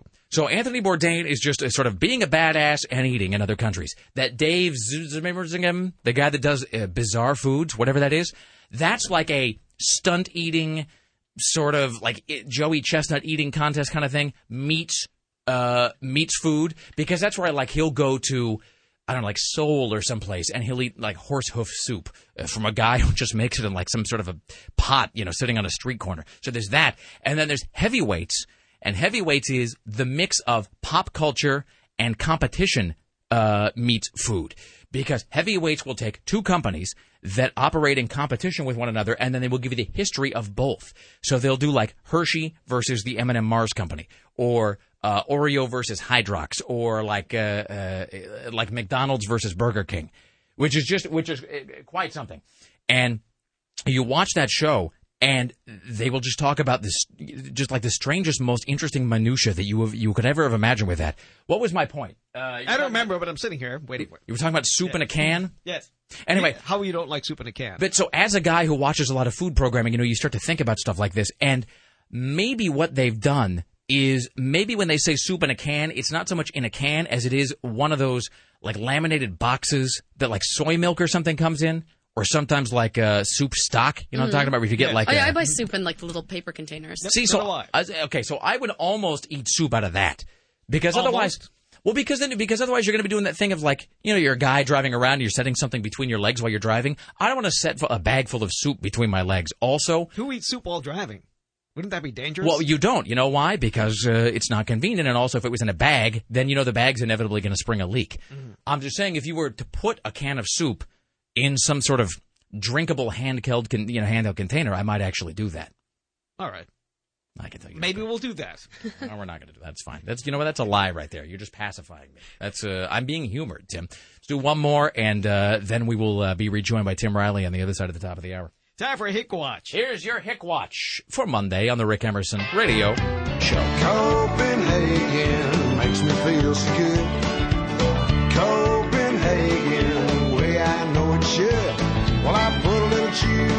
Mouth, go spitting, slobbering on around the house. That Copenhagen makes me feel so good. Here's Tim Riley with your Hick Watch for Monday. This comes to us from a place called Burnsville. Two weeks, a few weeks late after Valentine's Day, a Burnsville man faces charges he tried to impress a lady companion by playing Rambo and shooting arrows at neighborhood residences in his townhouse complex with Well a powerful bow. Well done, sir. Burnsville police found arrows in the siding of more than one townhouse along River Woods Lane. Another arrow had gone through a patio door, shattering the glass. Neighbors quickly pointed police to the likely Cupid. Criminal complaint has been uh, filed against Kyle Kenneth Fletcher, 30 years old. It alleges he uh, appeared extremely intoxicated when questioned by police, as did his lady friend. She told officers that she and Fletcher had been drinking all night, and Fletcher grabbed his bow and arrow and walked out onto the deck. Uh, she said she thought uh, Fletcher wanted to play Rambo. Questioned by police, Fletcher initially uh, denied being the culprit, although police found arrows on his floor and a bow on the deck. I don't know where these came from. He admitted he he finally admitted he did so for bleep and giggles. Uh, compound bow uses pulleys and cables to bend the bow line, storing energy before releasing such an arrow. But I mean, does he? Was ever explained sort of why he was doing it? Was it to was it to gain It her was, it was respect? to impress her. It was to impress a lady. But I mean, it's late at night. You can't see where they're going. Well, maybe that was his whole plan. Well, maybe the nightclub closes down and you go home, and what- what else is there to do? They were waiting for a. There was just uh, there was nothing good on G four at the moment, and so he decided just to fire arrows blindly into the night. And maybe his theory is it's pitch black outside, so she can't see where the arrows are going. So he can just sort of claim that they're that they're hitting the target. She won't be able to disprove it. She's impressed, and then l'amour. Sexy time. Yes, indeed. All right, there you go. Nothing, nothing sexier than a bunch of drunk hicks uh, humping it out inside their apartment that's covered with arrows everywhere. Unless they're in Gresham in a wheelchair. That's right, Tim. There's nothing at all sexier than that. It's your hick watch from Monday, on the Rick Emerson Show. Copenhagen. Times I horrify myself. Copenhagen, the way I know it should. Well, I spitting, slobbering on around the house. That Copenhagen makes me feel so good. By the way, How about you? that Gresham uh, reference will be followed up on here in just a few minutes. It's the Rick Emerson Show. It's Rock 101 K U F O. And we're done. It's the Rick Emerson Show on Rock 101 KUFO. Good morning to you. It is Monday. Don't forget, sometime before the end of this hour, we'll be giving away a pair of tickets to Queensryche Saturday, April 18th, and entry to a private listener-only KUFO performance with Queensryche earlier uh, in the day. Sponsored by Miller Lite, best tasting light beer, triple hopped for great taste. It's 503-733-2970. 503-733-2970 at the news desk. Your personal savior, Tim Riley. In the news with Tim Riley. Somebody got stabbed at Boss Hogg's Bar. This is at 617 Northeast 102nd Avenue. The stabbing victim taken to the hospital with serious, non-life threatening injuries. Then if you want to see something that'll stick in your head for the rest of the day, you have to see a picture of this woman. This Gresham woman we're about to talk about, she's 30 years old. Her name is Jennifer Lynn Wills. And if you haven't seen her picture, go to RileyLive.com right now. So I'm looking at this photograph. This is at uh, RileyLive.com, R-I-L-E-Y Live.com. This is a photo of a wheelchair. This is, by the way, the mugshot. The mugshot of the wheelchair-bound Gresham woman who has been arrested following a five-month-long investigation. She's 30. That's right, not a typo. 30-year-old Jennifer Lynn Wills, accused of giving drugs and alcohol to teenage boys and girls. You know, the fact that she's 30 years and old then is, demanding sex. I mean, I'm looking at it. it it's, It's just so weird. I mean, you would think that the grease would preserve her. I mean, because she does seem to have been dipped in some sort of tallow before this mugshot. She looks like a white trash, uglier version of the lady from Poltergeist. Uh, that's our assessment, by the Assessment. way. As protected by the First Amendment. That's one person's opinion. But she could be a picture of beauty to, say, a Gresham teenager. That's true. Who are we to take away that magic from them? That's true. She's been arrested on six counts of sex abuse, three counts of contributing to the delinquency of a minor, along with several other charges. She's currently being held in the Multnomah County Detention Center. Her bail, $137,000 now. There could be other victims, all you kids out there who thought they were having a good time Who thought that? I want to know. I with a wheelchair-bound Gresham woman. Really who and Sarah really uh, nailed it when he, if you were to take that uh, Zelda Rubinstein, I think is her name from you know that uh, from Polter, the go toward the the line, Carrie Ann, that woman. If you were to take her and to maybe force feed her for a while, and that woman was no, I mean, it Right. wasn't like she was a slip of a, of a woman either. You kids are just hurting yourselves. I would I would imagine that she's probably hurting them as well. She seems like a woman of weight. Also, I don't mean to work blue here, but I Well, she demanded these things of these kids in exchange, allegedly, for drugs and alcohol. I mean, she just looks. Um, she looks. I, I would say unappealing. This is just my opinion. Again, well, it must have taken a lot of drugs and alcohol, but I, I don't know the mind of a Gresham teenager, do you, mind you. do you suppose that she? Uh, do you suppose that she sort of gave them the drugs and alcohol around a corner with, before they were allowed to see her? This is at her apartment in Gresham. But I mean, do you see what I'm saying? Like maybe, like maybe she stayed in a sort of dimly lit part of the room, uh Uh-huh. and they came in. Uh, Hello, I'm looking for the sex and the uh, and the the drugs and the. Uh, uh, well, it's, they're over there in a bag behind the couch. Why can't I see you? What do you look like? It doesn't matter. Uh, here, drink that bottle of wild turkey, and then uh, then we'll have uh, then we'll have relations. Okay, but I. Why are you wearing a hood over your head? I. What are you trying to hide from me? Nothing. Just uh, just drink that, Be- because I can't imagine. Also, you know, when I'm looking at this mugshot, Well, they would go to her apartment in the 3500 block of Northeast 17th. All you teenagers out there must know what I'm talking about. it was probably it was the it was the sex house. Have you got what was her last name? Her name is Jennifer Lynn Wills. You probably talked about this on, uh, what's that, uh, Tazzle or Tazel or Hazel. Twizzler? Now I don't even know what you're talking about. That thing that you were on the A other day. taser? A Twitter. Twitter. All right. The I'm looking at this and it's not as though it's not as though she just got photographed on an off day, right? That's the thing with this mugshot. It's not like they picked the one day that she doesn't look like Raquel Welch or Mm-hmm. something. No, no, no. I just uh, if I'd only had a chance to powder my face a little bit. So, so with these teenagers sending notes to each other saying, let's get together at Jennifer Lynn Wills' house today. How badly could you want to get drunk? Uh, it seems here like if she's giving these kids uh, drugs and or it was marijuana So they're and paying booze. her in the sexual favors, So they're giving allegedly here. They are- Allegedly. they were then giving this woman uh, sexual favors. Because she demanded it The in wi- exchange for this marijuana and alcohol. And so she was giving them weed and alcohol. And again, we don't advocate that any young person uh, abuse themselves with any substance. I'm just saying, it seems like the sort of solution is in the problem there. It's like if you're going to be with this woman, I would imagine you need a few belts. I mean, I'm, look, you could be a fully grown man. Because well, we don't know how long they were there before this act was initiated. Do you suppose that, I mean, was it that, do you suppose maybe she lured them in with the one? Like, she lured them in with the weed, and they said, hey, uh, weed, okay, uh, well, what do we owe you? And she said, I'll show you what you owe me. And then the kimono sort of parted, uh, and they saw the road to hell. And, and then suddenly the kids are like, well, I, I don't know that I can do that. You're, you're hideous. Maybe it's not so bad after all. And but but then maybe you know maybe the other stimulants or the other chemicals were there to um And she said, "Don't worry about it, kids. It's just skin." Maybe I shouldn't have said that. By the way, anytime somebody uses that phrase, Uh-huh. it's time to call the police. Uh, well, I- remember it because I used to be a night jock and heard it quite often from listeners. what do you mean you would hear from listeners? It's just skin. Well, when they What does would that call, even when- When, they would call you up and proposition you. But I mean, what what turn would the conversation take where somebody had to assure you by saying, "quote It's just skin" Because they would send me their pictures by mail. By mail? By mail. That This means they were. the internet. I mean, here's the thing. Look, you really had to be like a devoted, horny nutcase listener to be sending a photograph. But I don't and think they have like knitting needles in their hair. But what was the? I mean, in what context would the phrase "Don't worry, it's just skin" be used to you as a DJ?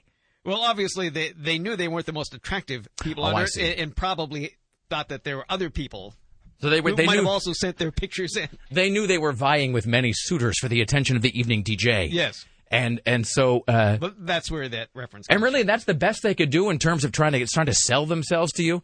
It And, wa- and, and they would say, "Well, I have a pair of tickets to the county fair." so it There- wasn't even some, like there's some horse pulling going on there that we don't want to miss. really. Yes. Oh, you mean actual horse pulling? Yes. I thought you meant like, hey, you don't want to miss the horse pulling that's going to happen later. No. That probably happened at this residence in Gresham.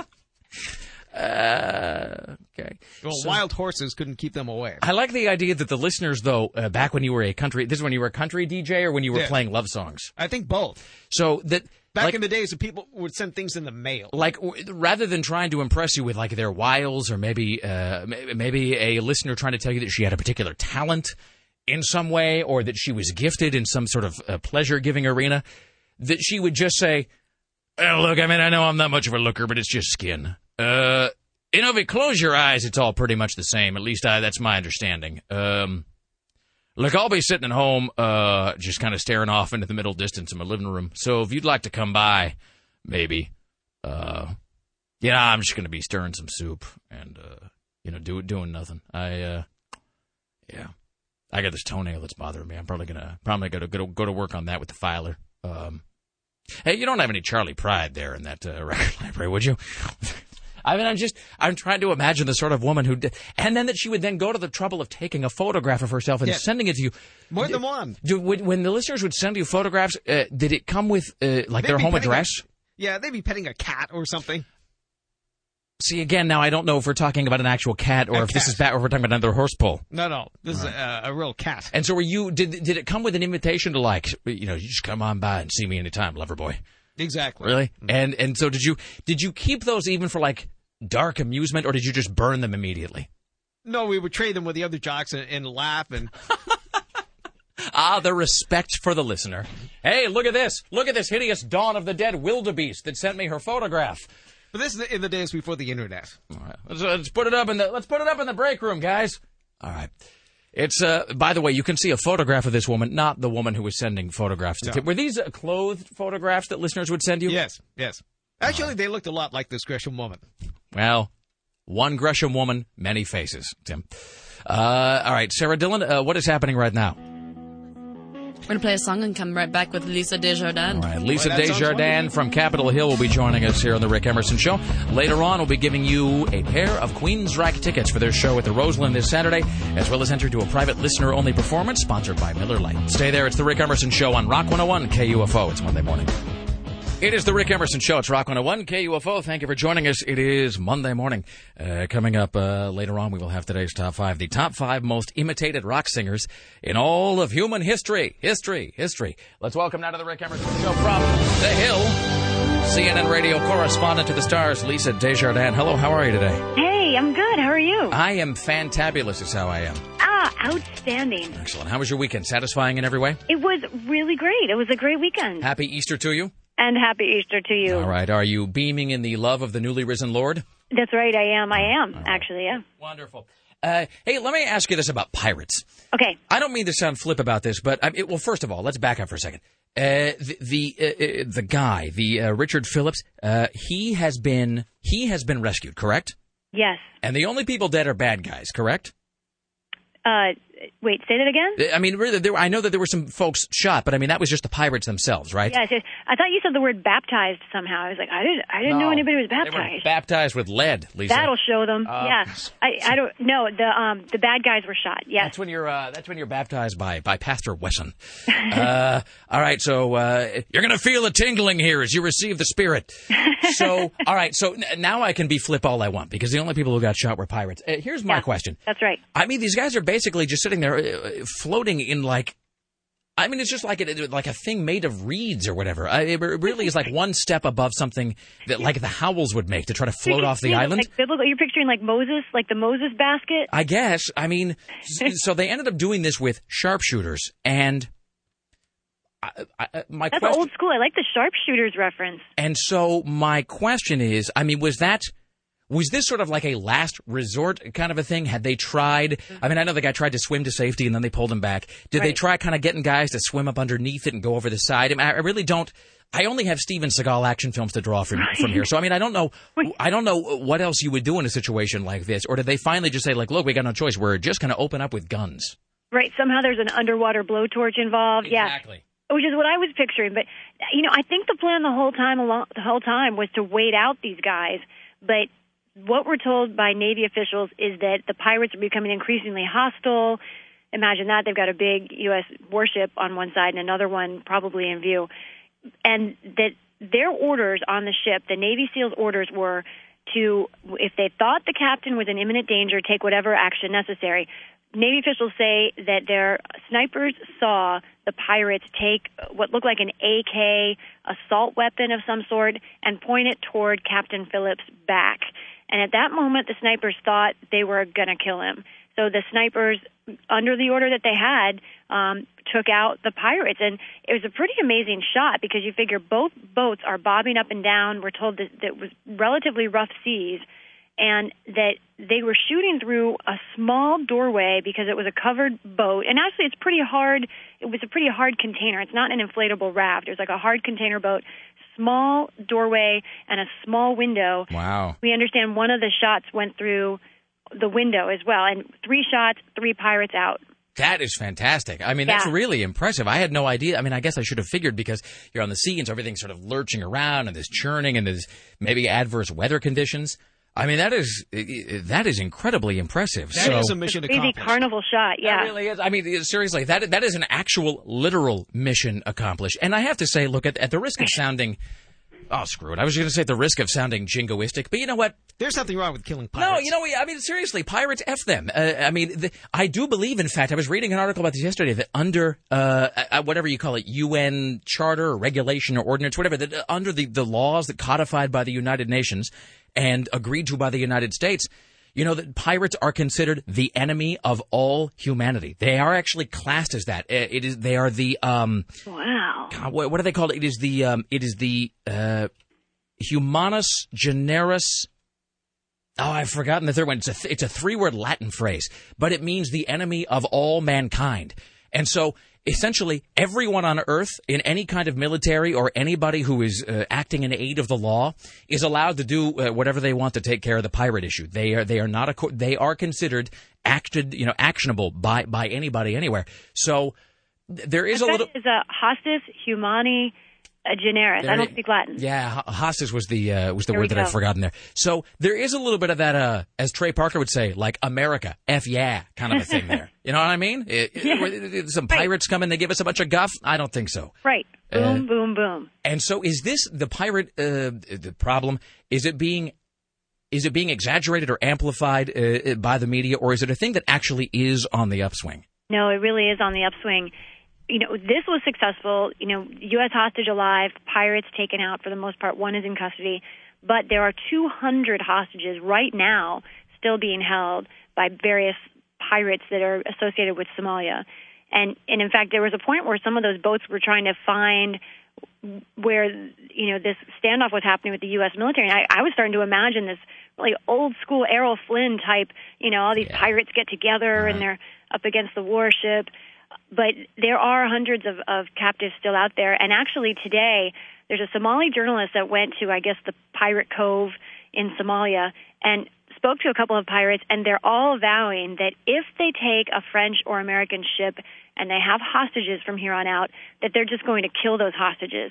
Which you they know, don't. They're not really hostages at that point. at that point, not so much. And and you know, there's a lot of talk about you know the pirate business plan when you're you know they're making money off of kidnapping people. You know, they don't make money when they kill them. So there's a question as to how far this is going to go, and if this is just kind of almost literal saber rattling by the pirates trying to keep everybody all you know yeah yeah we're better than you Americans. Who, who knows? But they are vowing now that if they take um, Americans, that they will kill them. Okay, the next time this happens, this is my final thought here today, because we're running uh, terribly behind, no Oh, yeah, fault yeah. of my own. Uh, my final thought on this: the next time uh, a pirate uh, like, like screws with an American, there's some high-profile uh, kidnapping of an American by pirates. Right. O- Obama himself needs to be on the boat that goes out there, and I'm picturing him standing on the bow of the boat. Just sort of looking off, uh, you know, with the wind, uh, you know, just whipping past him, and just sort of a steely-eyed, uh, you know, just sort of a squint, staring off into the horizon, with maybe like one of those Rambo things tied around his uh, around his head, Yes. and like f- sort of like a PT 109 meets, uh, you know, like Under Siege kind of a thing, and just a shot of the boat speeding off into the sun as he places a knife between his teeth. Oh, that is great. All right, just to keep that keep that image, and it, it, so on that, and I apologize that we're we're running behind, but I want you to keep that, like uh, that. Picture with you throughout the day. Awesome. All right, thank you, Lisa. Okay. There you go, Lisa Desjardins, ladies and gentlemen. I mean, who could vote against Obama at that point? You know what I mean? Right. Sort of like a uh, sort of a Marty Sheen kind of a thing. Never get out of the boat. Absolutely right. It's the Rick Emerson Show. It's Rock 101, KUFO.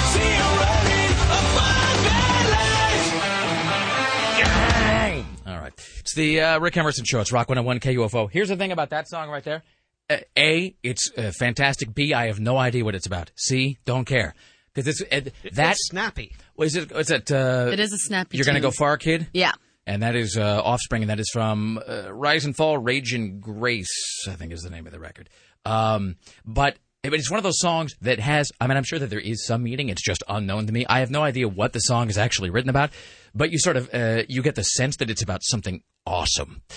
All right, it is uh, 503-733-2970. In mere moments, we go to Tim Riley at the news desk. But first, ladies and gentlemen, but first, first, uh, we will now take caller number 10 at 503 733 2970 for your shot at tickets to Queensryche Saturday, April 18th, and entry to a private listener only KUFO performance with Queensryche earlier in the day, sponsored by Miller Lite, the best tasting light beer, triple hopped for great taste.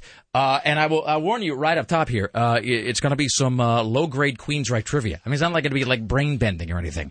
Uh, but you're gonna have to know. Uh, you have to have, I would say, a little bit more than a layman's knowledge uh, of the band. So we'll take caller ten right now at 503-733-2970 for your shot at tickets to see Queensryche Saturday at the Roseland and at a uh, private performance earlier in the day. This, however, at the news desk is Tim Riley. In the news with Tim Riley.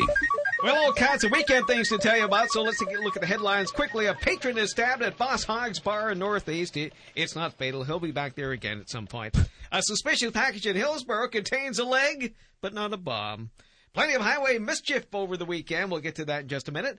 But uh, first, have you seen this uh, new thing? These are these new contact lenses that are, are the rage of the marketing world. Color contact lenses promoting something or other.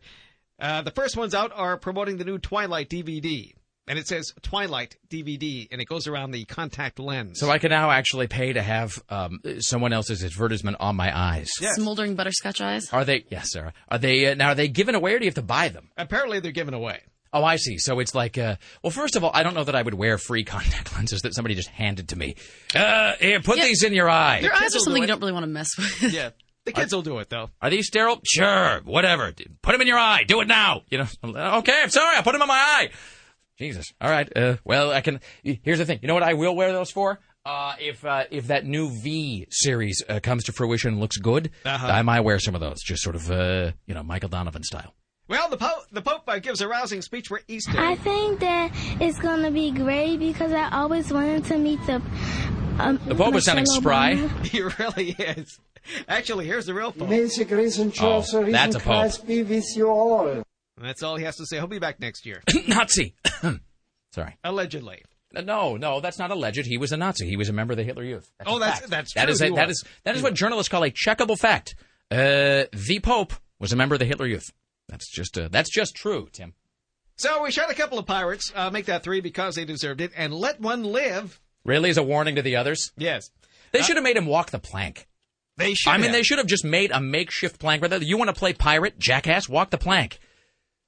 So, uh, U.S. Navy uh, Admiral William Gortney said the na- naval forces moved in to free uh, Captain Phillips because his life was in danger sitting out there in that lifeboat. We had uh, very clear uh, guidance and authorities that if uh, at any time the on-scene commander uh, felt that Captain Phillips' life was at was in danger, that uh, they could take action uh, to make sure that it was not. By the way, he sounds kind of like the Gacy guy. The uh, and we would have a production of uh, And he Christmas. used to play Santa Claus in my basement. By the way, the, the creepiest thing about that Gacy cut, somebody pointed this out, is that he, uh, when he refers to it being a production, even though it's clearly just like in a basement the size of a card table somewhere, uh, the, the idea that John, and by the way, I think everything that happened in the basement of John Wayne Gacy's was a production in, uh, it, to some degree or another.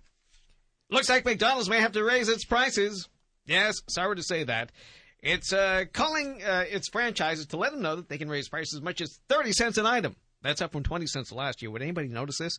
More than 13,000 plus restaurants in the burger chain have been hit hard by rising food costs. And the move to gourmet coffee, which I hear a lot of people are ordering instead of Starbucks now. Uh, you know, and they've got a great billboard ad for it. Um, uh, those TV commercials they were doing where they were taking the hit at uh, Starbucks, those were some of the best done. Here's the thing about commercials. Uh, I admire any commercial that is well done, well, you know, well executed, that's created, uh, you know, with a real sense of purpose and that it, it accomplishes it. And those McDonald's uh, commercials that are talking about, you know, where they're clearly aiming at that sort of perceived uh, pretense or pretension, whatever the word is, uh, you know, about Starbucks, this sort of snobbishness, where the guy's like, you know, hey, did you hear McDonald's has coffee drinks? And the guy like takes off his glasses. I don't have to wear these fake glasses anymore. I don't have to call movies films. It was just some of the best commercials I've seen in a long time. And the billboard uh, is is the same thing. And I forget exactly what the tagline is, like affordable indulgence or whatever. Uh, but it's got a picture of, of a coffee drink that essentially looks like a big hot milkshake, which is what it is, which is what everybody wants. So, mm. uh, also, what else? Oh, uh, here's the thing. Th- that does remind me that I had uh, yet another, and I had to get another one of those experiences, one of those uh, things that we have discussed occasionally. I went to the McDonald's drive-through over the weekend uh, to get myself a fillet of fish because I love them so. Mm, and you know what I too. completely forgot about? Anyone? Fallen Catholics? Oh, how was it was Easter, Easter weekend. Oh, it was Easter yeah. weekend. And so I decided to go through on Friday night. And so of course on Friday night, I mean, it's just like, and I can't, I can't say for sure that it's because it wasn't Easter yet and everybody's kind of still in Lent or whatever. But man, I got to tell you, it is like, I, I asked them, I said, hey, can I get a fillet of fish? And I swear to God, I heard the woman go, "Uh, okay. It's like I sort of got the feeling there had been a run on those. Uh, not only because of blah, blah, blah and the Jesus, but also because they are, uh, they're fantastic. All right, let's uh, go to the phones here. This is, let's see if I can. Welcome now, uh, caller number 10. Uh, hello, who might this be? It's Skyler. Hello, Skyler. How you doing today? Uh, I'm tired. All right, so on the 1 to 4 scale, uh, where would you say you are right now? Uh, four being the most tired, Uh, no, no, no. 4 being fantastic. four being fantastic. I'm like three. I'm I'm, I'm close to I'm close to fantastic. Yeah, this is really. Uh, this, Sometimes the number scale just doesn't This work call in your is favor, going on my dear. Let's station move demo. on. I can tell that the, right now. the length of this call is so disproportionate to the interest anybody has in it. All right, we'll move on. Uh, are you a Queensryche fan, my friend? Uh, not really, actually. I, I, I was be honest, man. I was just calling to try to win something. I'll, I'll, I'll give my best. I was trying to Google it and stuff, the band, and try to find facts and stuff before you guys got to me. But This You is know- actually a joke call. We set this up. Here's the thing about this. I do admire your honesty because uh, the desire to win something, the desire to have something handed to one for free, that is a distinctly American trait. And I don't mean this in an Eddie Haskell kind of way. So, uh, for, if there's nothing else, the Rick Emerson Show does salute you, sir. All right on. I mean, it is a trying economy right now. See there, okay. Now you've won me over with that. You're right. Uh, what with the recession and all. All right, so you're on your honor here that you're not going to be googling anything while we while we ask you the question. Okay. Uh, Yeah, Your honor is a man. My, my phone won't let me while I'm on. The, Oh, I see. So I'm it's not that you're it's not that you're not going to Google out of a sense of honor or uh, you know forthrightness. it's that you're not able to. yeah. This call is going on the demo, Tim. I know you said you meant that sarcastically at first. Now I mean it sincerely. All right, sir. It, it's, it's a good call. All right, here is your question. this is for a pair of tickets to Queensryche Saturday and a uh, entry to a private listener only KUFO performance, which will uh, earn you the enmity of all true Queensryche fans. The Queensryche song, the Queensryche song "Last Time in Paris," first appeared in what 1990 Andrew Dice Clay film? Dice Clay. The Ah. the Queensryche song "Last Time in Paris" first appeared in what 1990 Andrew Dice Clay film? Man, I can't even think of a movie Andrew Dice Clay made. I know the name though. I'll, Man, gi- I'll give you a hint. It's not Brain Smasher, a love story. oh man, I have no idea. You know, here's the thing. Sarah uh, Sarah Dillon, who I would say is probably not a massive Queensryche fan and probably not a fan of Andrew Dice Clay at all, she knew it. Oh wow. You know that I shame just you- wrote it on a post-it note. So I'm right. Who's, That- the, who's the actor in it? Who's the actor in it? All right, we're ending the call. Thanks. Bye now. the hint might have been when I That's a said the fantastic movie. Andrew Dice Clay film. Jesus. All right. Hello. Hi. You're on the Rick Emerson show. Hello, how, Hi. how you doing? Hello. Who's this? This is Shelley. All right. Hold on a second. My Jeopardy music went away. Oh, for the love of. No, I just know it. All right. Hold on a second. All right. There we go. All right. Hello, Shelly. How are you today? I'm I'm okay. Are we? Uh, Everyone's enthused that it's Monday. are we? Are, are we drinking this morning? Uh, not yet, but I will if I miss this. All right. Uh, what? Everyone's recovering from Easter. I mean, would you be drinking uh, later this morning, regardless? Uh, no. Are you lying? Uh, yes. Attention advertisers, you too can reach this prime demographic. All right, that's fantastic. All right, Shelley. The Let's not have a breakdown, all right? Okay, okay. Let's keep it together. Can All we, right. please? It's all good. All right. I don't want to any snuffling on the other the phone as though like if the whole life is going to implode, Shelley. Uh, it it half is. What is that weird uh, rattling sound I'm hearing there? Is that the, one of your That's plates? my earring. Your ear. Why is your earring rattling? I Sometimes guess your it's earrings just, click against just your hitting against the phone. Uh, yes. When is the last time uh, you consumed alcohol, Shelley? Let's see. The night before last. Yes. So two nights. You mean you mean it was Saturday? Uh, yes, when I was karaoke. You had nothing to drink yesterday, Sunday. No. All right then, Shelley. The Queensryche song, just an effort in futility here, I think. The Queensryche song "Last Time in Paris" first appeared in what 1990 Andrew Dice Clay film? I feel like the other guy. Give me that hint again. That what? Brain smasher? What? Thanks so much, Shelley. We appreciate No, it. no. Write it now. All right, bye now. All right, that's great. Good hustle. It's the Rick Emerson Show. It's Rock 101 KUFO. The Rick Emerson Show returns. Roads? Where we're going, we don't need roads. This is Rock 101 KUFO.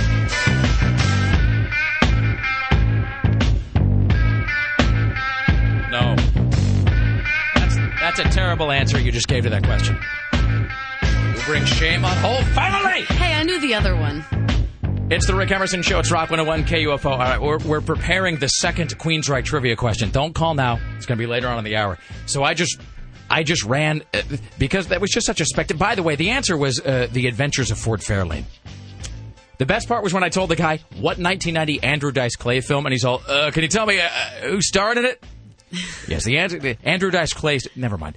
So, uh, The Adventures of Ford Fairlane, Which is an 1991. awesome movie. It is pretty bad and, and great all at once. And it was the first place that the Queensryche song "Last Time in Paris" appeared, and I think it, that subsequently came out on like a record or something. But uh, so, just during the break here, I was preparing the second Queensryche trivia question. We'll uh, roll that out later on in the hour for your shot at a, ticket, a pair of tickets to see them at the Roseland. And I, I threw it by Sarah because I was impressed, by the way, that you knew the Ford Fairlane thing. So well done. Where would you even see that movie? Oh, I dated somebody who was obsessed with Andrew Dice Clay. Oh, I know who that is. Even without even asking. Like, I don't even need any clarifying details. I know who that is. That's hard to believe.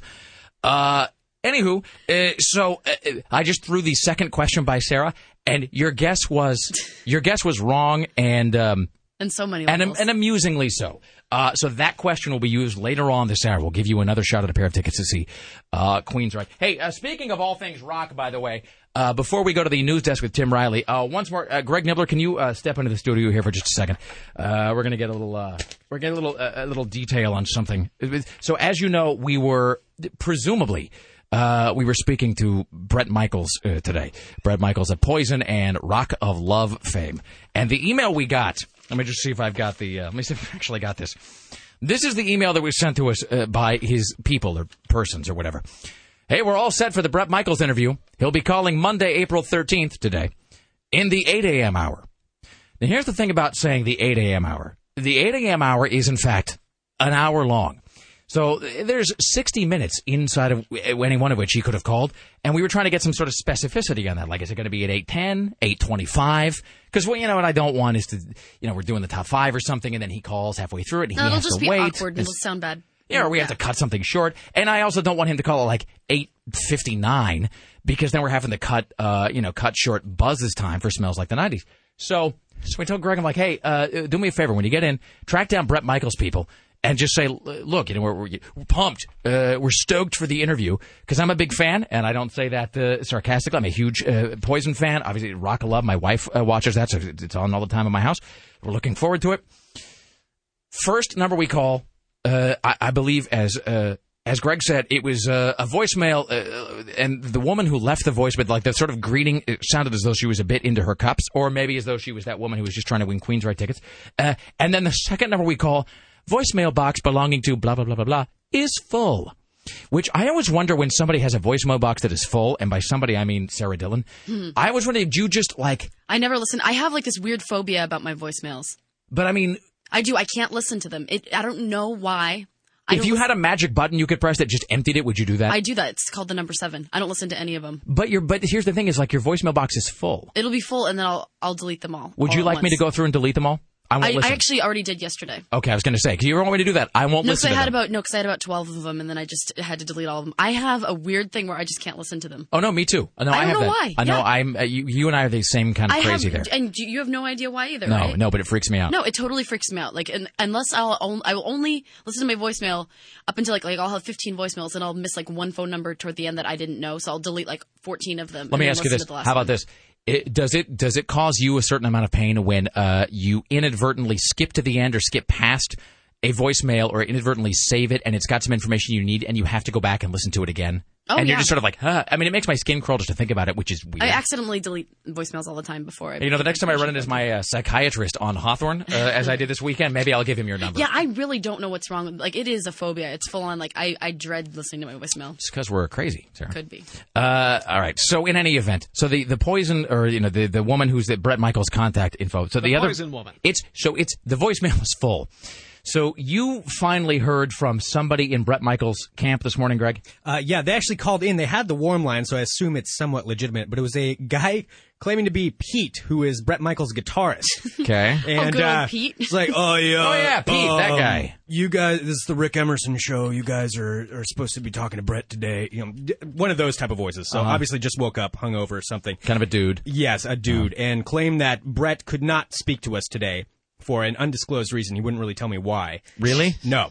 Did No, you I did you press him at all? Did you like what's I was- up with Did he that? sound hungover? Yeah, I did. I was like, well, you know, we kind of have we've been hyping this. You know, we've been talking about having this interview. Oh yeah, he sounded completely hungover too, by the way. And uh, and I was like, you know, is there a reason why? Can we make a specific time? Can we work around this? No, uh, no, he just can't come on today. And That's such BS. Yeah. Mr. Michaels hey, is he not to be does have a spoken to. guitarist named Pete. yeah, he- well, so there you go. well, okay. Well, so- but then again, I, I was able to find this in two seconds, so he could have found like. Well, I mean, it, it- That's they were true. calling the guest line, which we don't give out on the air. I mean, the odds are.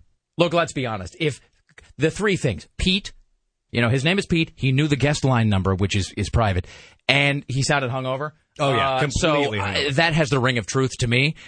So his thing was just that Bret can't call for reasons that he could not disclose. yes, All right then. yep. Did you let him know that we were displeased by that? Uh, y- I, bet you were polite. You were probably very I, gracious. I was polite. Yes, I was professional about it. But uh, You're polite. I'm displeased. so were him and Ron Jeremy on a reality show together? Uh, well, they they weren't on um, Surreal Life together. I don't think. I don't think So Bret that's the- Michaels in that's the one Surreal that- Life. He didn't do that. I don't believe he was in Surreal Life, but I could be wrong about that because I didn't watch that show. I think that was the season that had Tammy Faye Bakker, It did indeed. Tammy Faye Bakker, Ron Jeremy, Was it the ugly um, somebody dwarf man, else. too? I Or don't not the know. ugly, the angry one. I don't know. And then and then Bret Michaels. I don't think he was on the Surreal Life, but I could be wrong about that. All right, so So no Bret Michaels today, and I guess, and the things we can't, you know, can't work tomorrow because tomorrow. Um, Tomorrow's too crazy. well, tomorrow I should say this: we got uh, porn legend Ron Jeremy. Uh, we'll be speaking with Ron Jeremy tomorrow. Also, Katie Darrell from TMZ, Don Taylor from Cinematical. So uh, Nobody wants to eat in an empty restaurant. you know, you just tell Bret Michaels he has to wait.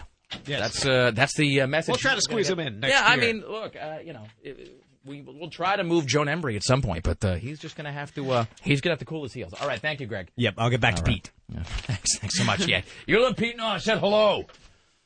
Good God Almighty! All right, it's 503-733-2970. Tim Riley's tracking the following headlines on this Monday morning. A passenger lands a plane after the pilot dies. Other news today, and there's a lot of it. A patron is stabbed at Boss Hogg's Bar Northeast. He'll live to return.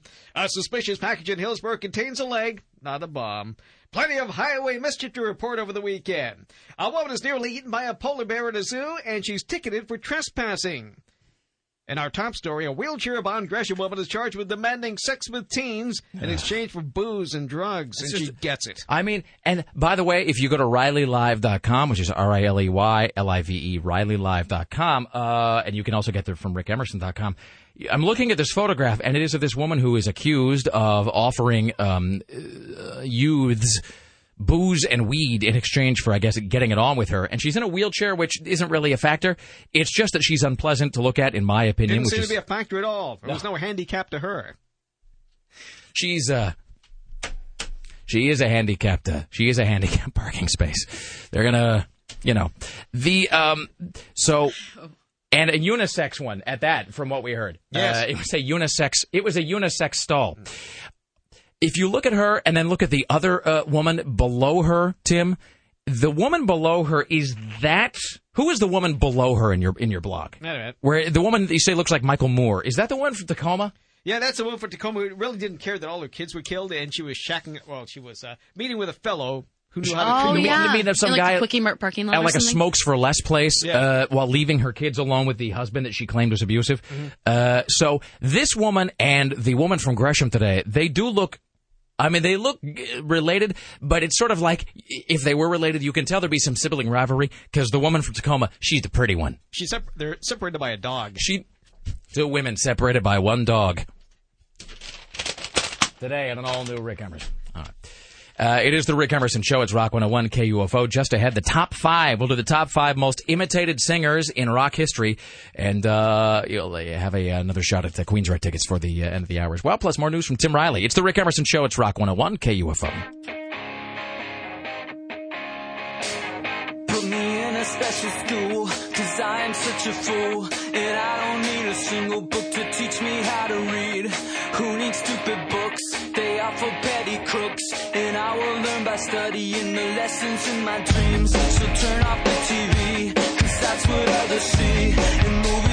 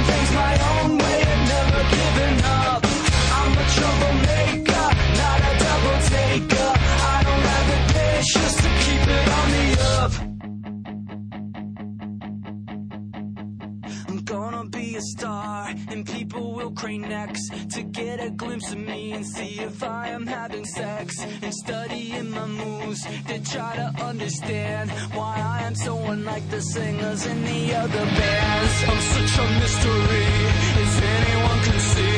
There isn't anybody loves exactly quite like me.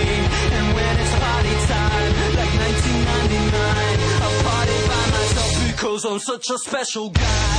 I'm a troublemaker,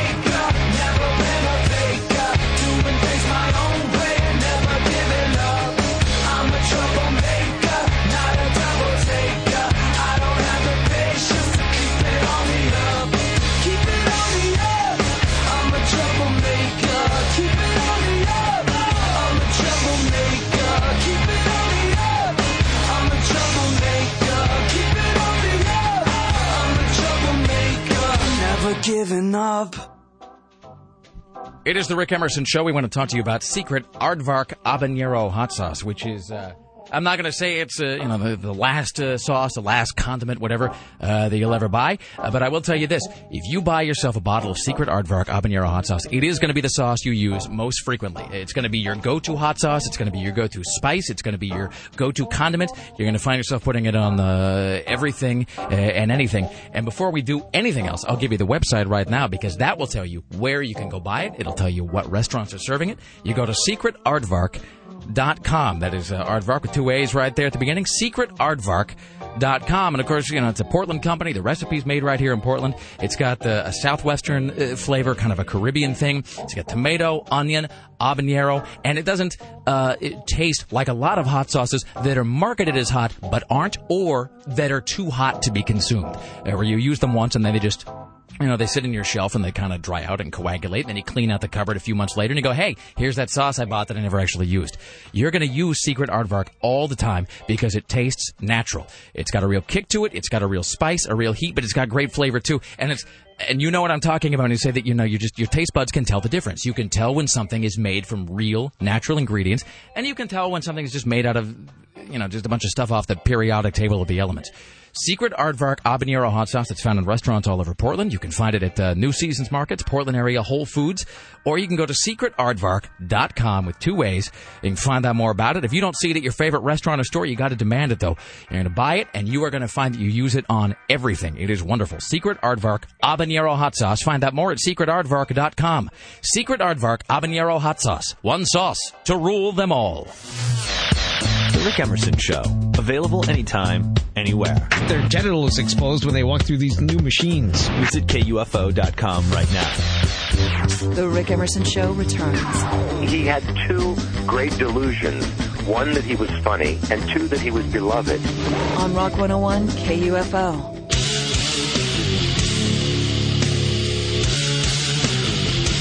It's the Rick Emerson Show. It's Rock 101 KUFO. Thank you for joining us today. Tim Riley's tracking the following headlines on this Monday morning. Well, it looks like everyone's going to Twitter because on Facebook, women over 50 account for its biggest growth. Over 550% more women in their 50s are now on Facebook than there were a few months ago. And other news, a patron is down at Boss Hogg's Bar in Northeast. Its suspicious package in Hillsboro contains a leg, but not a bomb. And then uh, all kinds of uh, highway craziness. A bizarre chase on I-5 ends with a naked screaming driver being tased. Fantastic. Another belligerent driver flips off others, causes a car to roll. He's also taken into custody. And that wheelchair-bound Gresham woman is charged with demanding sex with teens in exchange for booze and drugs and gets it. So did so did one of the kids uh, like squeal on her? Yes. So it wasn't like and a there parent. may be or- more. No. Really? Uh, other other sad souls out there. Yes. Jesus. I mean, she just. It looks like she'd leave like a sort of viscous film all over you. You know what I mean? Sort of like a. Um, you know, like you ever bathtub ring. Well, or that, sure. I was going to say, like, if you ever had to use uh, like a communal computer where there's a mouse, and you get the sense that the person who used the computer before you had like. I don't know, like they were having like a like a particularly succulent burrito of some kind, maybe, or uh, or they were perhaps uh, fishing around inside a uh, inside a bag of crackling or pork rinds, and then they use the computer mouse, and you pick it up, and then your hand is immediately covered with a sort of thick uh, sheen of filth that you realize is never going to come off, and then you turn into Jack Nicholson, and you're scrubbing your hands a thousand times a day. I bet that's what happens if you touch that woman. That's just my opinion, as protected by the First Amendment, by the way. Well, keep in mind she's uh, not been convicted of any crime. These are allegations only. In the uh, court of aesthetics, though, I find her guilty in the first degree. Here's your top five, for Monday. Four, three, two, one, fire.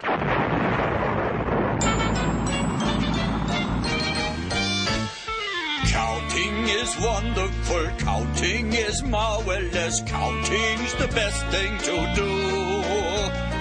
Counting is happiness. Counting is ecstasy. I love to count, don't you? All right, ladies and gentlemen, for your Monday morning, here is Tim Riley with your top five.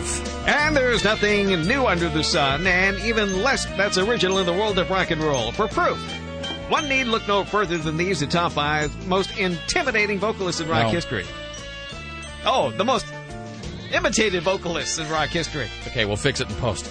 Uh, so this is a couple caveats here. So I did limit this uh, to rock, and I tried to uh, go across sort of all you know all the different the whole spectrum, all the different genres of rock. Uh, but these are the five vocalists whose style, whose mannerisms. Uh, cast the biggest shadow, and that you find sort of cropping up in vocalists, you know, subsequent years and generations. These are the five most imitated rock vocalists of all time. Honorable mention going to Paul Stanley. Now, here's the reason why this is an honorable mention, and I'll set this one up before I play it. The reason that this is honorable mention is that, of course, because you know Paul Stanley is the singer for Kiss. He is the lead singer, but that's not really what gets imitated. Uh, it's not so much the fact that Paul Stanley has a particular timbre to his voice when he's belting out, let's say, uh, you know, um, Detroit Rock City or whatever. It really is because Paul Stanley has set, in ways both good and bad, the absolute benchmark, the gold standard for the stage rap. How we doing so far? Good people of Portland? Want y'all to know something in case you didn't already? We are just getting started! Yeah. Could listen to this all day. Yes, indeed! Here's one. This goes all the way back to Dress to Kill. We haven't played this one yet in America. I mean, he's done all the big things so far. He's mentioned the city. This one So goes all the way back. Just for you, Portland, Oregon. Just for you. We're just getting started. Now let me tell y'all But wait, something. let me tell you. The last show we did, last show we did, Uh, Los Angeles, California. boy, does he know his audience? It's all right. It's good to be proud of where you're from, Portland. but you know something? San Jose. When you diss another city, Yeah. you can't just talk it. You gotta walk it. You gotta get crazy tonight. You with me? Gonna get crazy. Are you with him, Sarah? I am with him. People, it's up to you. So, anytime post like 1975 that you go to see an act, and he does, you see a singer do any of these things. You see a singer uh, reference your city, compare you to another city, uh, say, "Give yourselves a round of applause." That I mean, he ought to get a nickel for all of that. So there you go, Paul Stanley, ladies and gentlemen. These are the five most imitated singers in rock history. Tim Riley. Number five. What? Number five, Judas Priest. So this is Rob Halford uh, from Judas Priest. And uh, I really, uh, I kind of agonized over whether to go Rob Halford or whether to go uh, Bruce Dickinson from Iron Maiden. And I, I went Rob Halford because everybody kind of knows Maiden, but Judas Priest is still, they're kind of the more mainstream band in a lot of ways. And so whenever you hear this kind of operatic riding on the wings of a steed to Valhalla, you know, through the halls of Odin uh, kind of a thing, that's all uh, Rob Halford. Rob Halford really is responsible for, for all of that.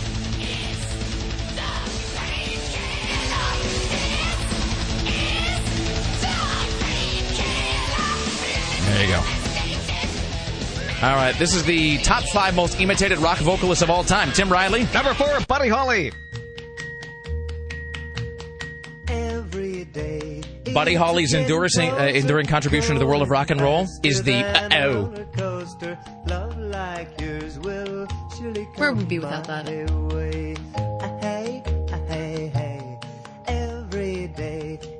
So all of those little sort of bubbly uh, vocal trills that he does, and those the kind of that way that he punctuates sentences with hose and haze and oh. I mean, there would be probably. I, I, mean, I think probably Joey Ramone, to pick an obvious example, eh, wouldn't have a lot of his mannerisms were it not for Buddy Holly.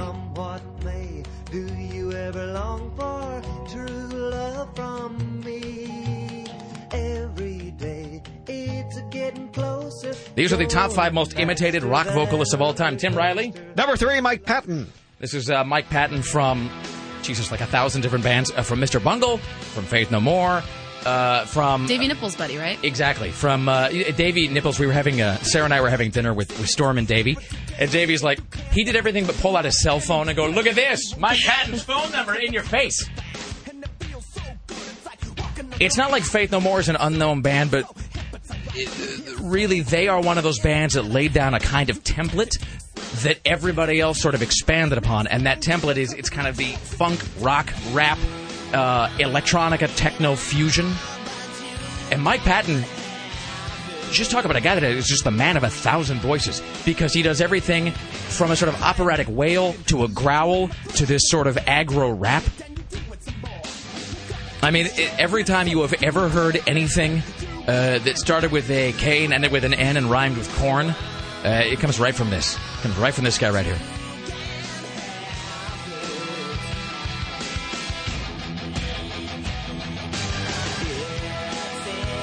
An amazingly talented singer.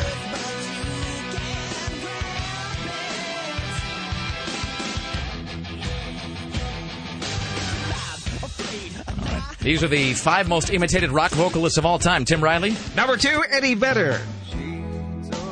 Yeah, I could hear that. I mean, enough said. I, I love Pearl Jam. I love Eddie Vedder. Mm. Like anything great, you know, it's sort of like uh, it, what is that thing in the mist? It's like that huge creature that they see at the end that's sort of like crossing oh, the road. the, like swingy. Yeah, it's just knocking over the power lines. Oh man, But, but then trailing along uh, behind this sort of great, massive uh, creature, you just see all of these sort of smaller parasite things that are just sort of clinging along in its wake.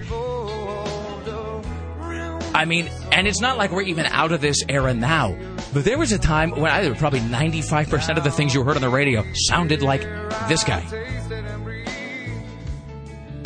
And it's pointless to even try to lift them, uh, list them. There was just too many of them. There's The too one off many. the top of my head is the lead singer of Live. That's all I can hear. Oh, God, yeah, I mean, everybody kind of seized on that song "Plush" by Stone Temple Pilots, but Mm-hmm. I mean, really, just I'm not necessarily saying that everybody began to sing like this because of Eddie Vedder, but he did. uh, Because before you know, the, grunge era, everything was just that sort of that yowling screech, that kind of you know Axl Rose thing going on, or the James Hetfield sort of barking growl. And Eddie Vedder uh, did open up um, rock singing to a sort of just a sort of relaxed tenor, which he's got here. And so then subsequently, everything you heard for the next five or six years sounded just like this. All right. These are the five most imitated rock vocalists of all time. Tim Riley? Number one, Robert Plant. I mean, it was uh, the absolute template, the archetype, in a lot of different ways. I mean, I guess you can make, uh, you can talk about Roger Daltrey, you know, being the big blonde guy fronting the band, but I mean, the impact of Robert Plant in the world of lead singers. Uh, speaking of the '80s, speaking of Bret Michaels, who isn't, but you know, Bret Michaels, of course, uh, you know, was obviously inspired by David Lee Roth, who was inspired by Robert Plant and Busby Berkeley.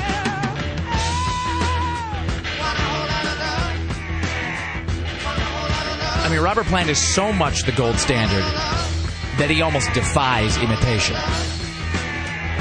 I mean, he, you know, he kind of has every trick in the book here, but that is that is because he created the book. Those are the top five most imitated vocalists in all of rock history. Straight ahead, we have more news with Tim Riley. Don't forget, coming up at 9, it is Smells Like the 90s with Buzz. This is the Rick Emerson Show. It's Rock 101, KUFO.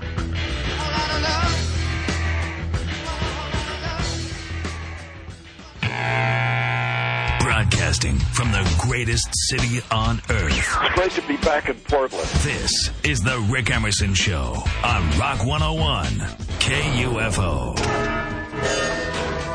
The Rick Emerson Show returns. And I cannot tell you how many times somebody will be walking by and they go, whoa! This is Rock 101, KUFO. The best part is how it sounds like he's being attacked by somebody there midway through the answer. Like think he's he kind of is. answering something else, and a guy comes out and like shivs him.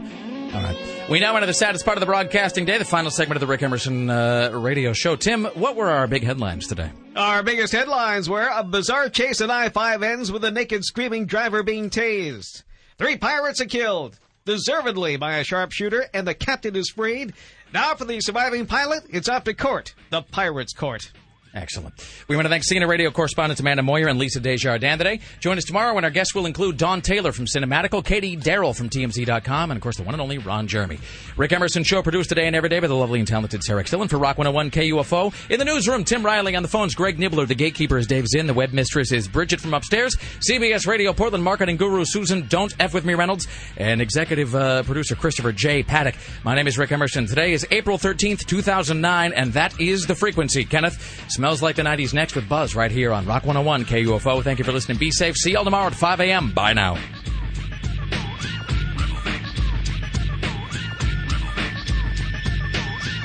How's your woodcock doing? Oh, my darling little woodcock. You're gonna